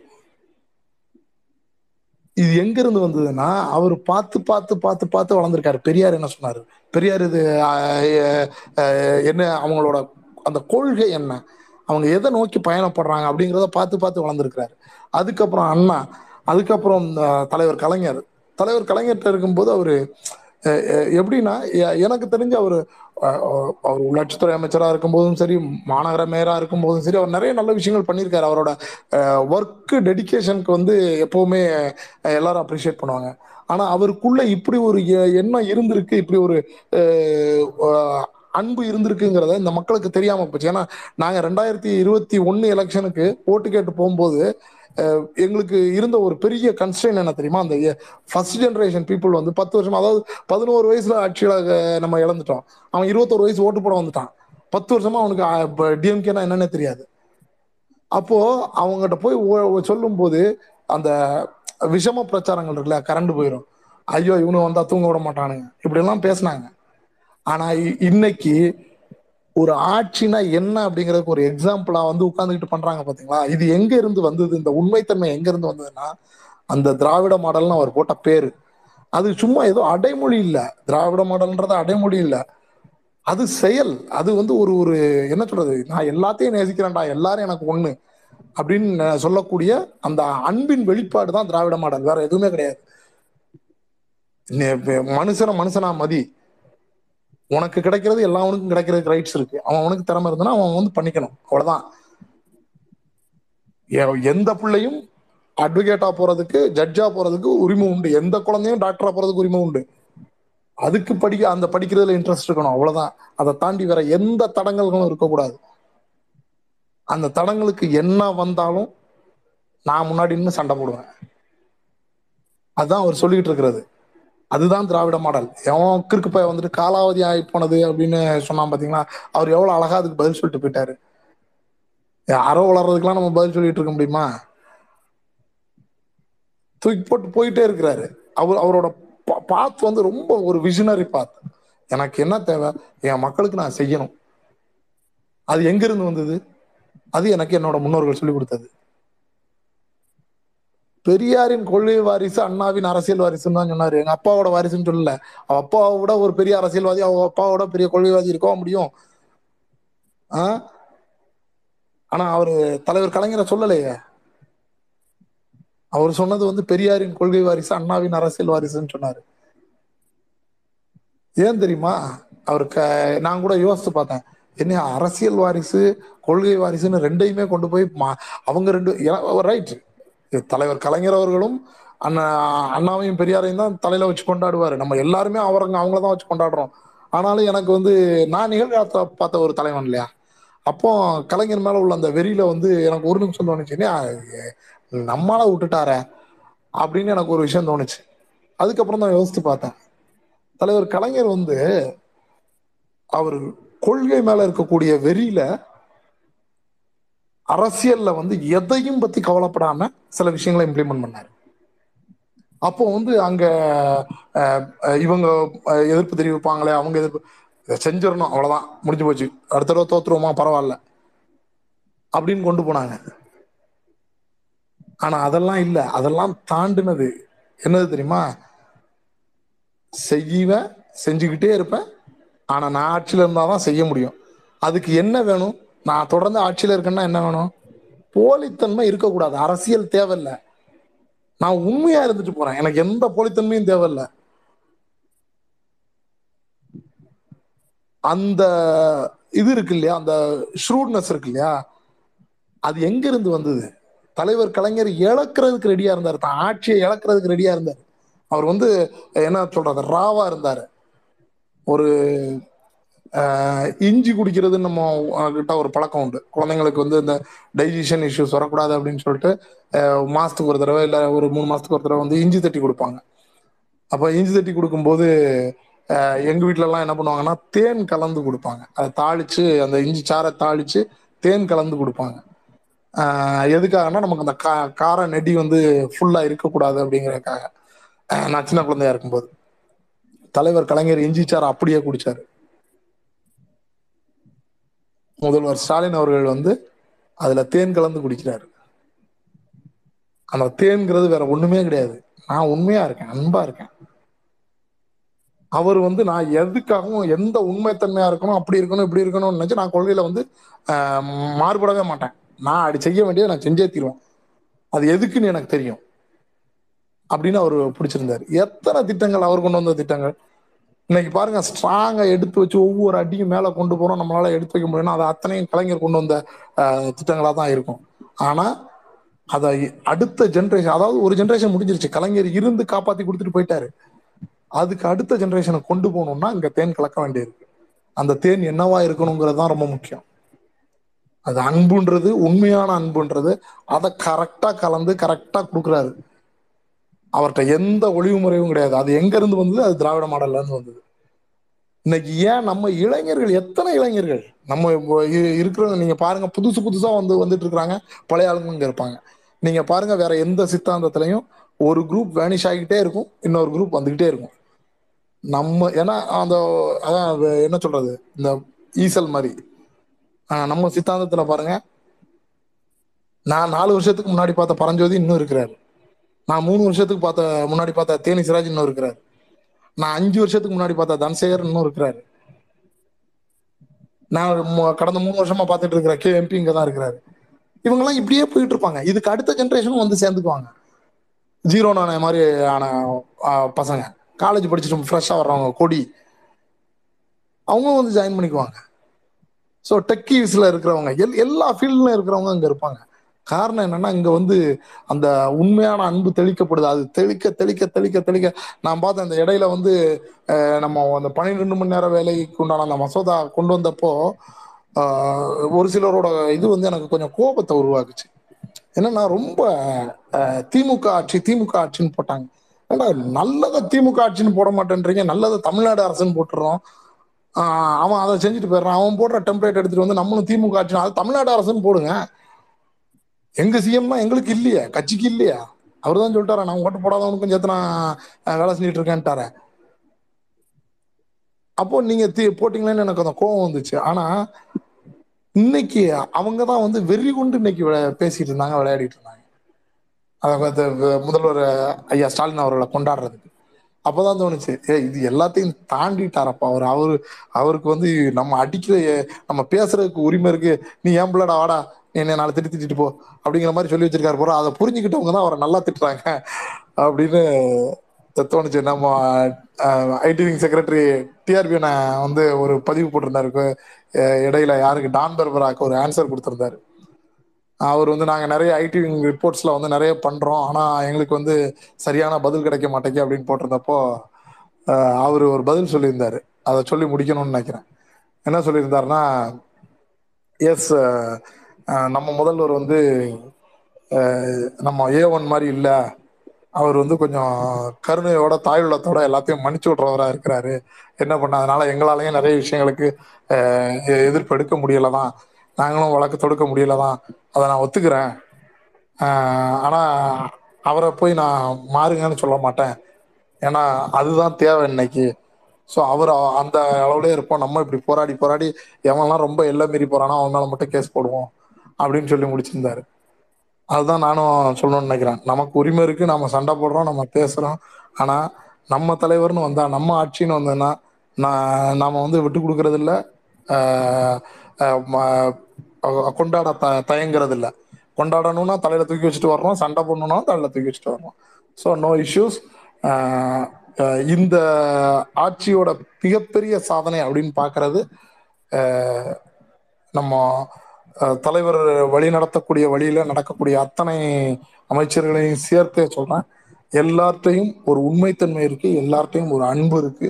அந்த அன்பு இருக்கிற வரைக்கும் இது இரண்டாண்டு இல்லை நம்ம இருபதாவது ஆண்டு சாதனையிலையும் நம்ம தொடர்ந்து பேசிக்கிட்டே தான் இருப்போம் அப்படிங்கிறத சொல்லி வாய்ப்பளித்தமைக்கு நன்றி. தொடர்ந்து நடத்துங்க. இந்த டீமுக்கு பர்டிகுலராக பிடி சாம்பல் பிரதர் சிராஜ் பாய் நம்ம அஜ்மீர் பாய் இன்னும் ரெண்டு மூணு பேர் இருந்தாங்கன்னு நினைக்கிறேன். என்கியூ இவங்க எல்லாமே ஹோஸ்டாக இருந்தாங்கன்னு நினைக்கிறேன் இன்னைக்கு. நான் பார்த்த வரைக்கும் ஸோ எல்லா நண்பர்களுக்கும் வாழ்த்துக்கள். கல கலந்து கொண்டு ரொம்ப நேரமாக கேட்டுக்கிட்டே இருக்கிறாங்க இல்லையா? அவங்களுக்கும் என்னோட நெஞ்சார்ந்த வாழ்த்துக்களும் நன்றிகளும். ரொம்ப நன்றிண்ண. ஒரு சிறப்பான உரையை நிகழ்த்தினீங்க. ரொம்ப நிகழ்ச்சியாகவும் அருமையாகவும் இருந்தது. நன்றியும் வாழ்த்துக்களுண்ணே அதாவது நீட் ஆஃப் தி அவர் அப்படின்னு சொல்லுவாங்கல்ல இந்த இந்த இந்த இந்த சந்தர்ப்பத்துக்கு தேவையான பேச்சை கரெக்டா பேசுனீங்க. ரொம்ப அருமை. ஏன்னா வந்து கோபம் வந்து எல்லாத்துக்கும் அந்த ஒரு பன்னெண்டு மணி நேரம்னே வந்து எல்லாரும் உணர்ச்சி வசப்பட்டாங்க. அந்த நேரத்துல வந்து நம்ம வந்து எப்போதும் நம்ம கழகத்தை வந்து இது பண்றது நம்மளோட குரல் அங்க போய் கேட்கும். இங்க வந்து கொந்தளிச்சா அங்க போய் அதோட அலை அங்க தெரிக்கும் அப்படிங்கிறத நம்ம கண்கூட பார்த்துக்கிட்டோம். இதே மாதிரி நிறைய சம்பவங்கள் இருக்கு இன்னைக்கு. இங்க ட்விட்டர் ட்விட்டர்ல பண்ற நேரட்டிவ் அங்க போய் கண்டிப்பா ரிஃப்ளெக்ட் ஆகுது. இதோட முன்னெடுப்பை நம்ம தொடர்ந்து முன்னெடுப்போம். ஒவ்வொருத்தரும் வந்து நம்ம அடிக்கடி பேசுற மாதிரி எல்லாரும் ஒரு ஊடகமா மாறினா தான் நம்ம ரெண்டாயிரத்தி இருபத்தி நாலு அப்படிங்கிற ஒரு பேர் அடக்க இந்த குரங்கு குப்பனை வந்து நம்ம வீழ்த்தணும். அது ஒரு இலக்குல எல்லாரும் ஒரே புள்ளியில ஒன்றிணைவோம். நன்றி பாலா சார் ஆஹ் நன்றி. அடுத்து வந்து கே கே ராஜ்குமார்னு ஒருத்தர் வந்திருக்காரு. வாங்க தோழர் பேசுங்க. திராவிட நீதி அபாரா? நெஞ்சுக்கு நீதி அபாரா இருக்காரு? இல்லை அவர் முடிச்சிருட்டுமே. வணக்கம். திராவிட நண்பர்கள் திராவிட கழக இணையதள ஆஹ் வலிமையான கரங்களாக செயல்படும் அனைவருக்கும் என்னுடைய இனிய மாலை வணக்கங்களை தெரிவித்துக் கொள்கிறேன். நான் இந்த தொடர்ல எல்லோரும் நலமுடன் நிகழ்ச்சியில நான் பேசியிருக்கேன். எனக்கு திடீர்னு நான் வாட்ஸ்அப் இது பண்ணும்போது இந்த குழுவில் இரண்டாண்டு ஆட்சிகளோட இருபத்தி நான்கு twenty four hours non stop நிகழ்ச்சி போயிட்டு இருந்ததை கவனித்தேன் கலந்து கொள்ள வாய்ப்பு அளித்தமைக்கு சார் தேனி சிராஜ் சார் அவர்களுக்கு நன்றி. நான் இப்போதான் பல்லாவரத்துல நம்ம தலைவரோட நே- நேரடியான ஒரு இரண்டாண்டு சாதனை விளக்க நிகழ்ச்சியில கலந்துகிட்டு கலந்துக்கிட்டு வந்தேன் அந்த எழுச்சி உரை தலைவரோட எழுச்சி உரை கேட்கும்போது அவர்த இன்னும் இளைஞரணியோட எப்போது ஆரம்பித்தாரோ அந்த உணர்ச்சி பெருக்கோட ஒரு பேச்சை நான் இன்னைக்கு கேட்டேன். அதை பார்த்ததும் அங்கிருந்த பல்லாயிரக்கணக்கான தொண்டர்கள் எழுந்து ஆர்ப்பரித்து ஒரு ஒரு ஒரு உணர்ச்சி மிகு நிகழ்வாக அந்த நிகழ்வு நடந்தது. அஹ் அந்த உணர்ச்சி மிகு நிகழ்வோடு அந்த கூட்டமும் நிறைவு பெற்றது. அது வந்து நமது நாடாளுமன்ற தேர்தலுக்கு ஒரு அச்சாணியாக எல்லோருக்கும் மனதில் ஒரு உத்வேகத்தை ஏற்படுத்தக்கூடிய நிகழ்வாக அந்த அஹ், நிகழ்வு நடந்தது. இது மிகுந்த மிகப்பெரிய மாற்றத்தையும் அலையையும் மத்திய மத்- ஒன்றிய ஒன்றியத்திலே ஏற்படுத்தும் என்பதில் எந்தவித ஐயமும் இல்லை. ஆஹ் உதாரணமா சொல்ல சொல்ல நினைத்தால் தமிழ்நாடு ஐந்து ஆண்டுகள் இதனை இழந்து விட்டது என்று சொல்ல வேண்டும். அது மட்டுமல் அது மட்டும் இல்லாமல் ஒன்றியம் ஆஹ், இந்த ஆஹ், சனாத சனாதன ஆட்சியினை நமது தலைவர் தளபதி அவர்கள் ஆட்சியில் ஏற்றிருந்தால் இத்தனை ஆண்டுகள் அவங்க அவ- அவருடைய ஆட்சி ஐந்து ஆண்டுகளே முடிவுக்கு வந்திருக்கும். இந்த இரண்டு ஆண்டு ஆட்சியானது ஒன்றிய அரசியலில் இருக்கவர்களுக்கு ஒரு ஒரு தலைவலியான ஆட்சி. அதாவது அவர்களுக்கு பாடம் கற்பிக்கும் ஆட்சியாக இந்த இரண்டாட்டு ஆட்சி அமைந்திருப்பது என்பதிலே எந்த ஒரு ஐயமும் இல்லை. அவர்கள் எப்படி ஆட்சி நடத்துவது என்ற திணறி கொண்டிருந்த நேரத்திலே நமது திராவிட மாடல் தலைவர் அவர்கள் ஆட்சி ஏற்று ஆட்சி பொறுப்புக்கு வந்ததும் இது போன்ற நெருக்கடி நிலையிலிருந்து மத்திய அரசு தரும் தொந்தரவுகளிலிருந்து அவர்கள் தரும் இடையூறுகளுக்கு இடையே இது போன்றதொரு சிறப்பான ஆட்சியை ஏற்படுத்தி பொருளாதாரத்தை வலுவாக கட்டமைத்து தான் அளித்த வாக்குறுதிகளை எண்பத்தைந்து சதவீதத்திற்கு மேல் நிறைவேற்றி இன்னமும் அதை நிறைவேற்றுவதற்கு அடுத்த ஓரிரு ஆண்டுகளிற்குள் நிறைவேற்றுவதற்கான நிகழ்ச்சிகளை ஏற்படுத்தி செய்திருக்கிறார் என்றால் இதைவிட நிர்வாக திறமை இந்த ஒன்றியத்திலே எந்த ஒரு அமைச்சருக்கு இருக்கிறது நான் என்று கேட்டுக்கொள்கிறேன். அதாவது இது போன்றதொரு நிர்வாக திறமை இது போன்றது ஒரு ஆளுமை அந்த மேலும் இது போன்றத ஊக்கமளிக்கக்கூடிய அரசியல் ஆளுமை மிக்க தலைவர்கள் இந்த திராவிட முன்னேற்ற கழக திராவிட மாடல் ஆட்சியை தவிர வேற எந்த கட்சியிலும் இல்லை என்று சொல்ல முடியும். ஒன்றியத்திலே காங்கிரஸ் ஆட்சியில் இருந்த போது நமது அமைச்சர்கள் பனிரெண்டு அமைச்சர்கள் அதை வழிநடத்தினார்கள். இந்தியாவை வலுவானதொரு கட்டமைப்பாக உருவாக்குவதற்கு நமது தமிழகத்தில் இந்த தலைவர்கள் அவர்கள் அஹ், முன்னெடுத்து சென்றார்கள். அப்போது நமது தலைவர் முத்தமிழறிஞர் கலைவர்கள் அவர்கள் வழிநடத்தினார். அது போன்றதொரு வழிநடத்தலை நடத்துவதற்கு நமது தலைவர் எப்போதோ தயாராகிவிட்டார். அந்த தயாரானதன் அறிகுறி தான் அதனுடைய தொடர்ச்சி தான் இது இந்த இரண்டு இந்த இரண்டு ஆண்டின் வளர்ச்சி. அது மட்டும் இல்லாமல் அவர் முன்னெடுக்கும் சமூக நீதி. இந்த சமூக நீதியின் மூலம் தலைவரின் வார்த்தைகளும் சொல்களும் செயல்களும் ஒன்றியத்திலே பிரதிபலிக்கும் என்பதிலே எந்த ஒரு மாற்று கருத்தும் கிடையாது. இது நிச்சயமாக வெல்லும். தமிழகம் பத்தாண்டுகள் பின்னோக்கி இருந்த அந்த அந்த பத்தாண்டுகளை பனிரெண்டு ஆண்டுகளுக்கு மேலாக நகை இந்த அதாவது நமது முதலமைச்சர் அவர்கள் மேயராக இருந்தபோது இந்த சென்னை மாநகரத்தை உருவாக்கினார்கள். சென்னை மாநகரத்தை எழுச்சி மிகு ஒரு ஒரு ஒரு கட்டமைப்பை உருவாக்கினார்கள். அந்த கட்டமைப்பு தான் இன்றைய நவீன சென்னைக்கு ஒரு அடிப்படையாக அமைந்தது. அவர் உருவாக்கிய பாலங்கள் மேம்பாலங்கள் இந்த கிண்டி கத்திப்பாரா இது போன்ற பாலங்கள் எல்லாம் முன்னெடுப்பு. அது ஒரு உதாரணம் அது போன்ற முன்னெடுப்புகளை இது யாரும் ஏற்படுத்திக்கிறாரு இது போன்ற முன்னெடுப்புகள் தான் நவீன சென்னையை உருவாக்கியது. இப்போது நவீன தமிழகத்தை உருவாக்கி கொண்டு இருக்கிறது இந்த முன்னெடுப்புகள் நவீன இந்தியாவை உருவாக்குவதற்கு வழிகோலும் என்று கூறி எனக்கு வாய்ப்பளித்த மிக்க நன்றி கூறி இந்த இரண்டாண்டு ஆட்சி மேலும் இருபது ஆண்டுகள் இல்ல இருநூறு ஆண்டுகளுக்கு இந்த திராவிட மாடலை சொல்லும் என்று கூறி வாய்ப்பளித்த அனைவருக்கும் நன்றி கூறி விடைபெறுகிறேன். நன்றி. அனைவருக்கும் நன்றி. நன்றி தோழர் ராஜ்குமார். அடுத்து வந்து தம்பி பப்பு பப்பிக்குட்டி வந்து பேசுவார். இரண்டாண்டு திராவிட மாடல் ஆட்சி. சாமானியனின் பார்வையில் திராவிட மாடல் அப்படிங்கிற தலைப்புல பப்பிக்குட்டி வந்து ஆமா உங்களோட அவர் வந்து அவரை தொகுத்து வச்சிருக்காரு. பெரிய நீ பெரிய நீண்ட நெடிய ஆதாரங்களோட தொகுத்து வச்சிருக்காரு. அதான் அதனால அதை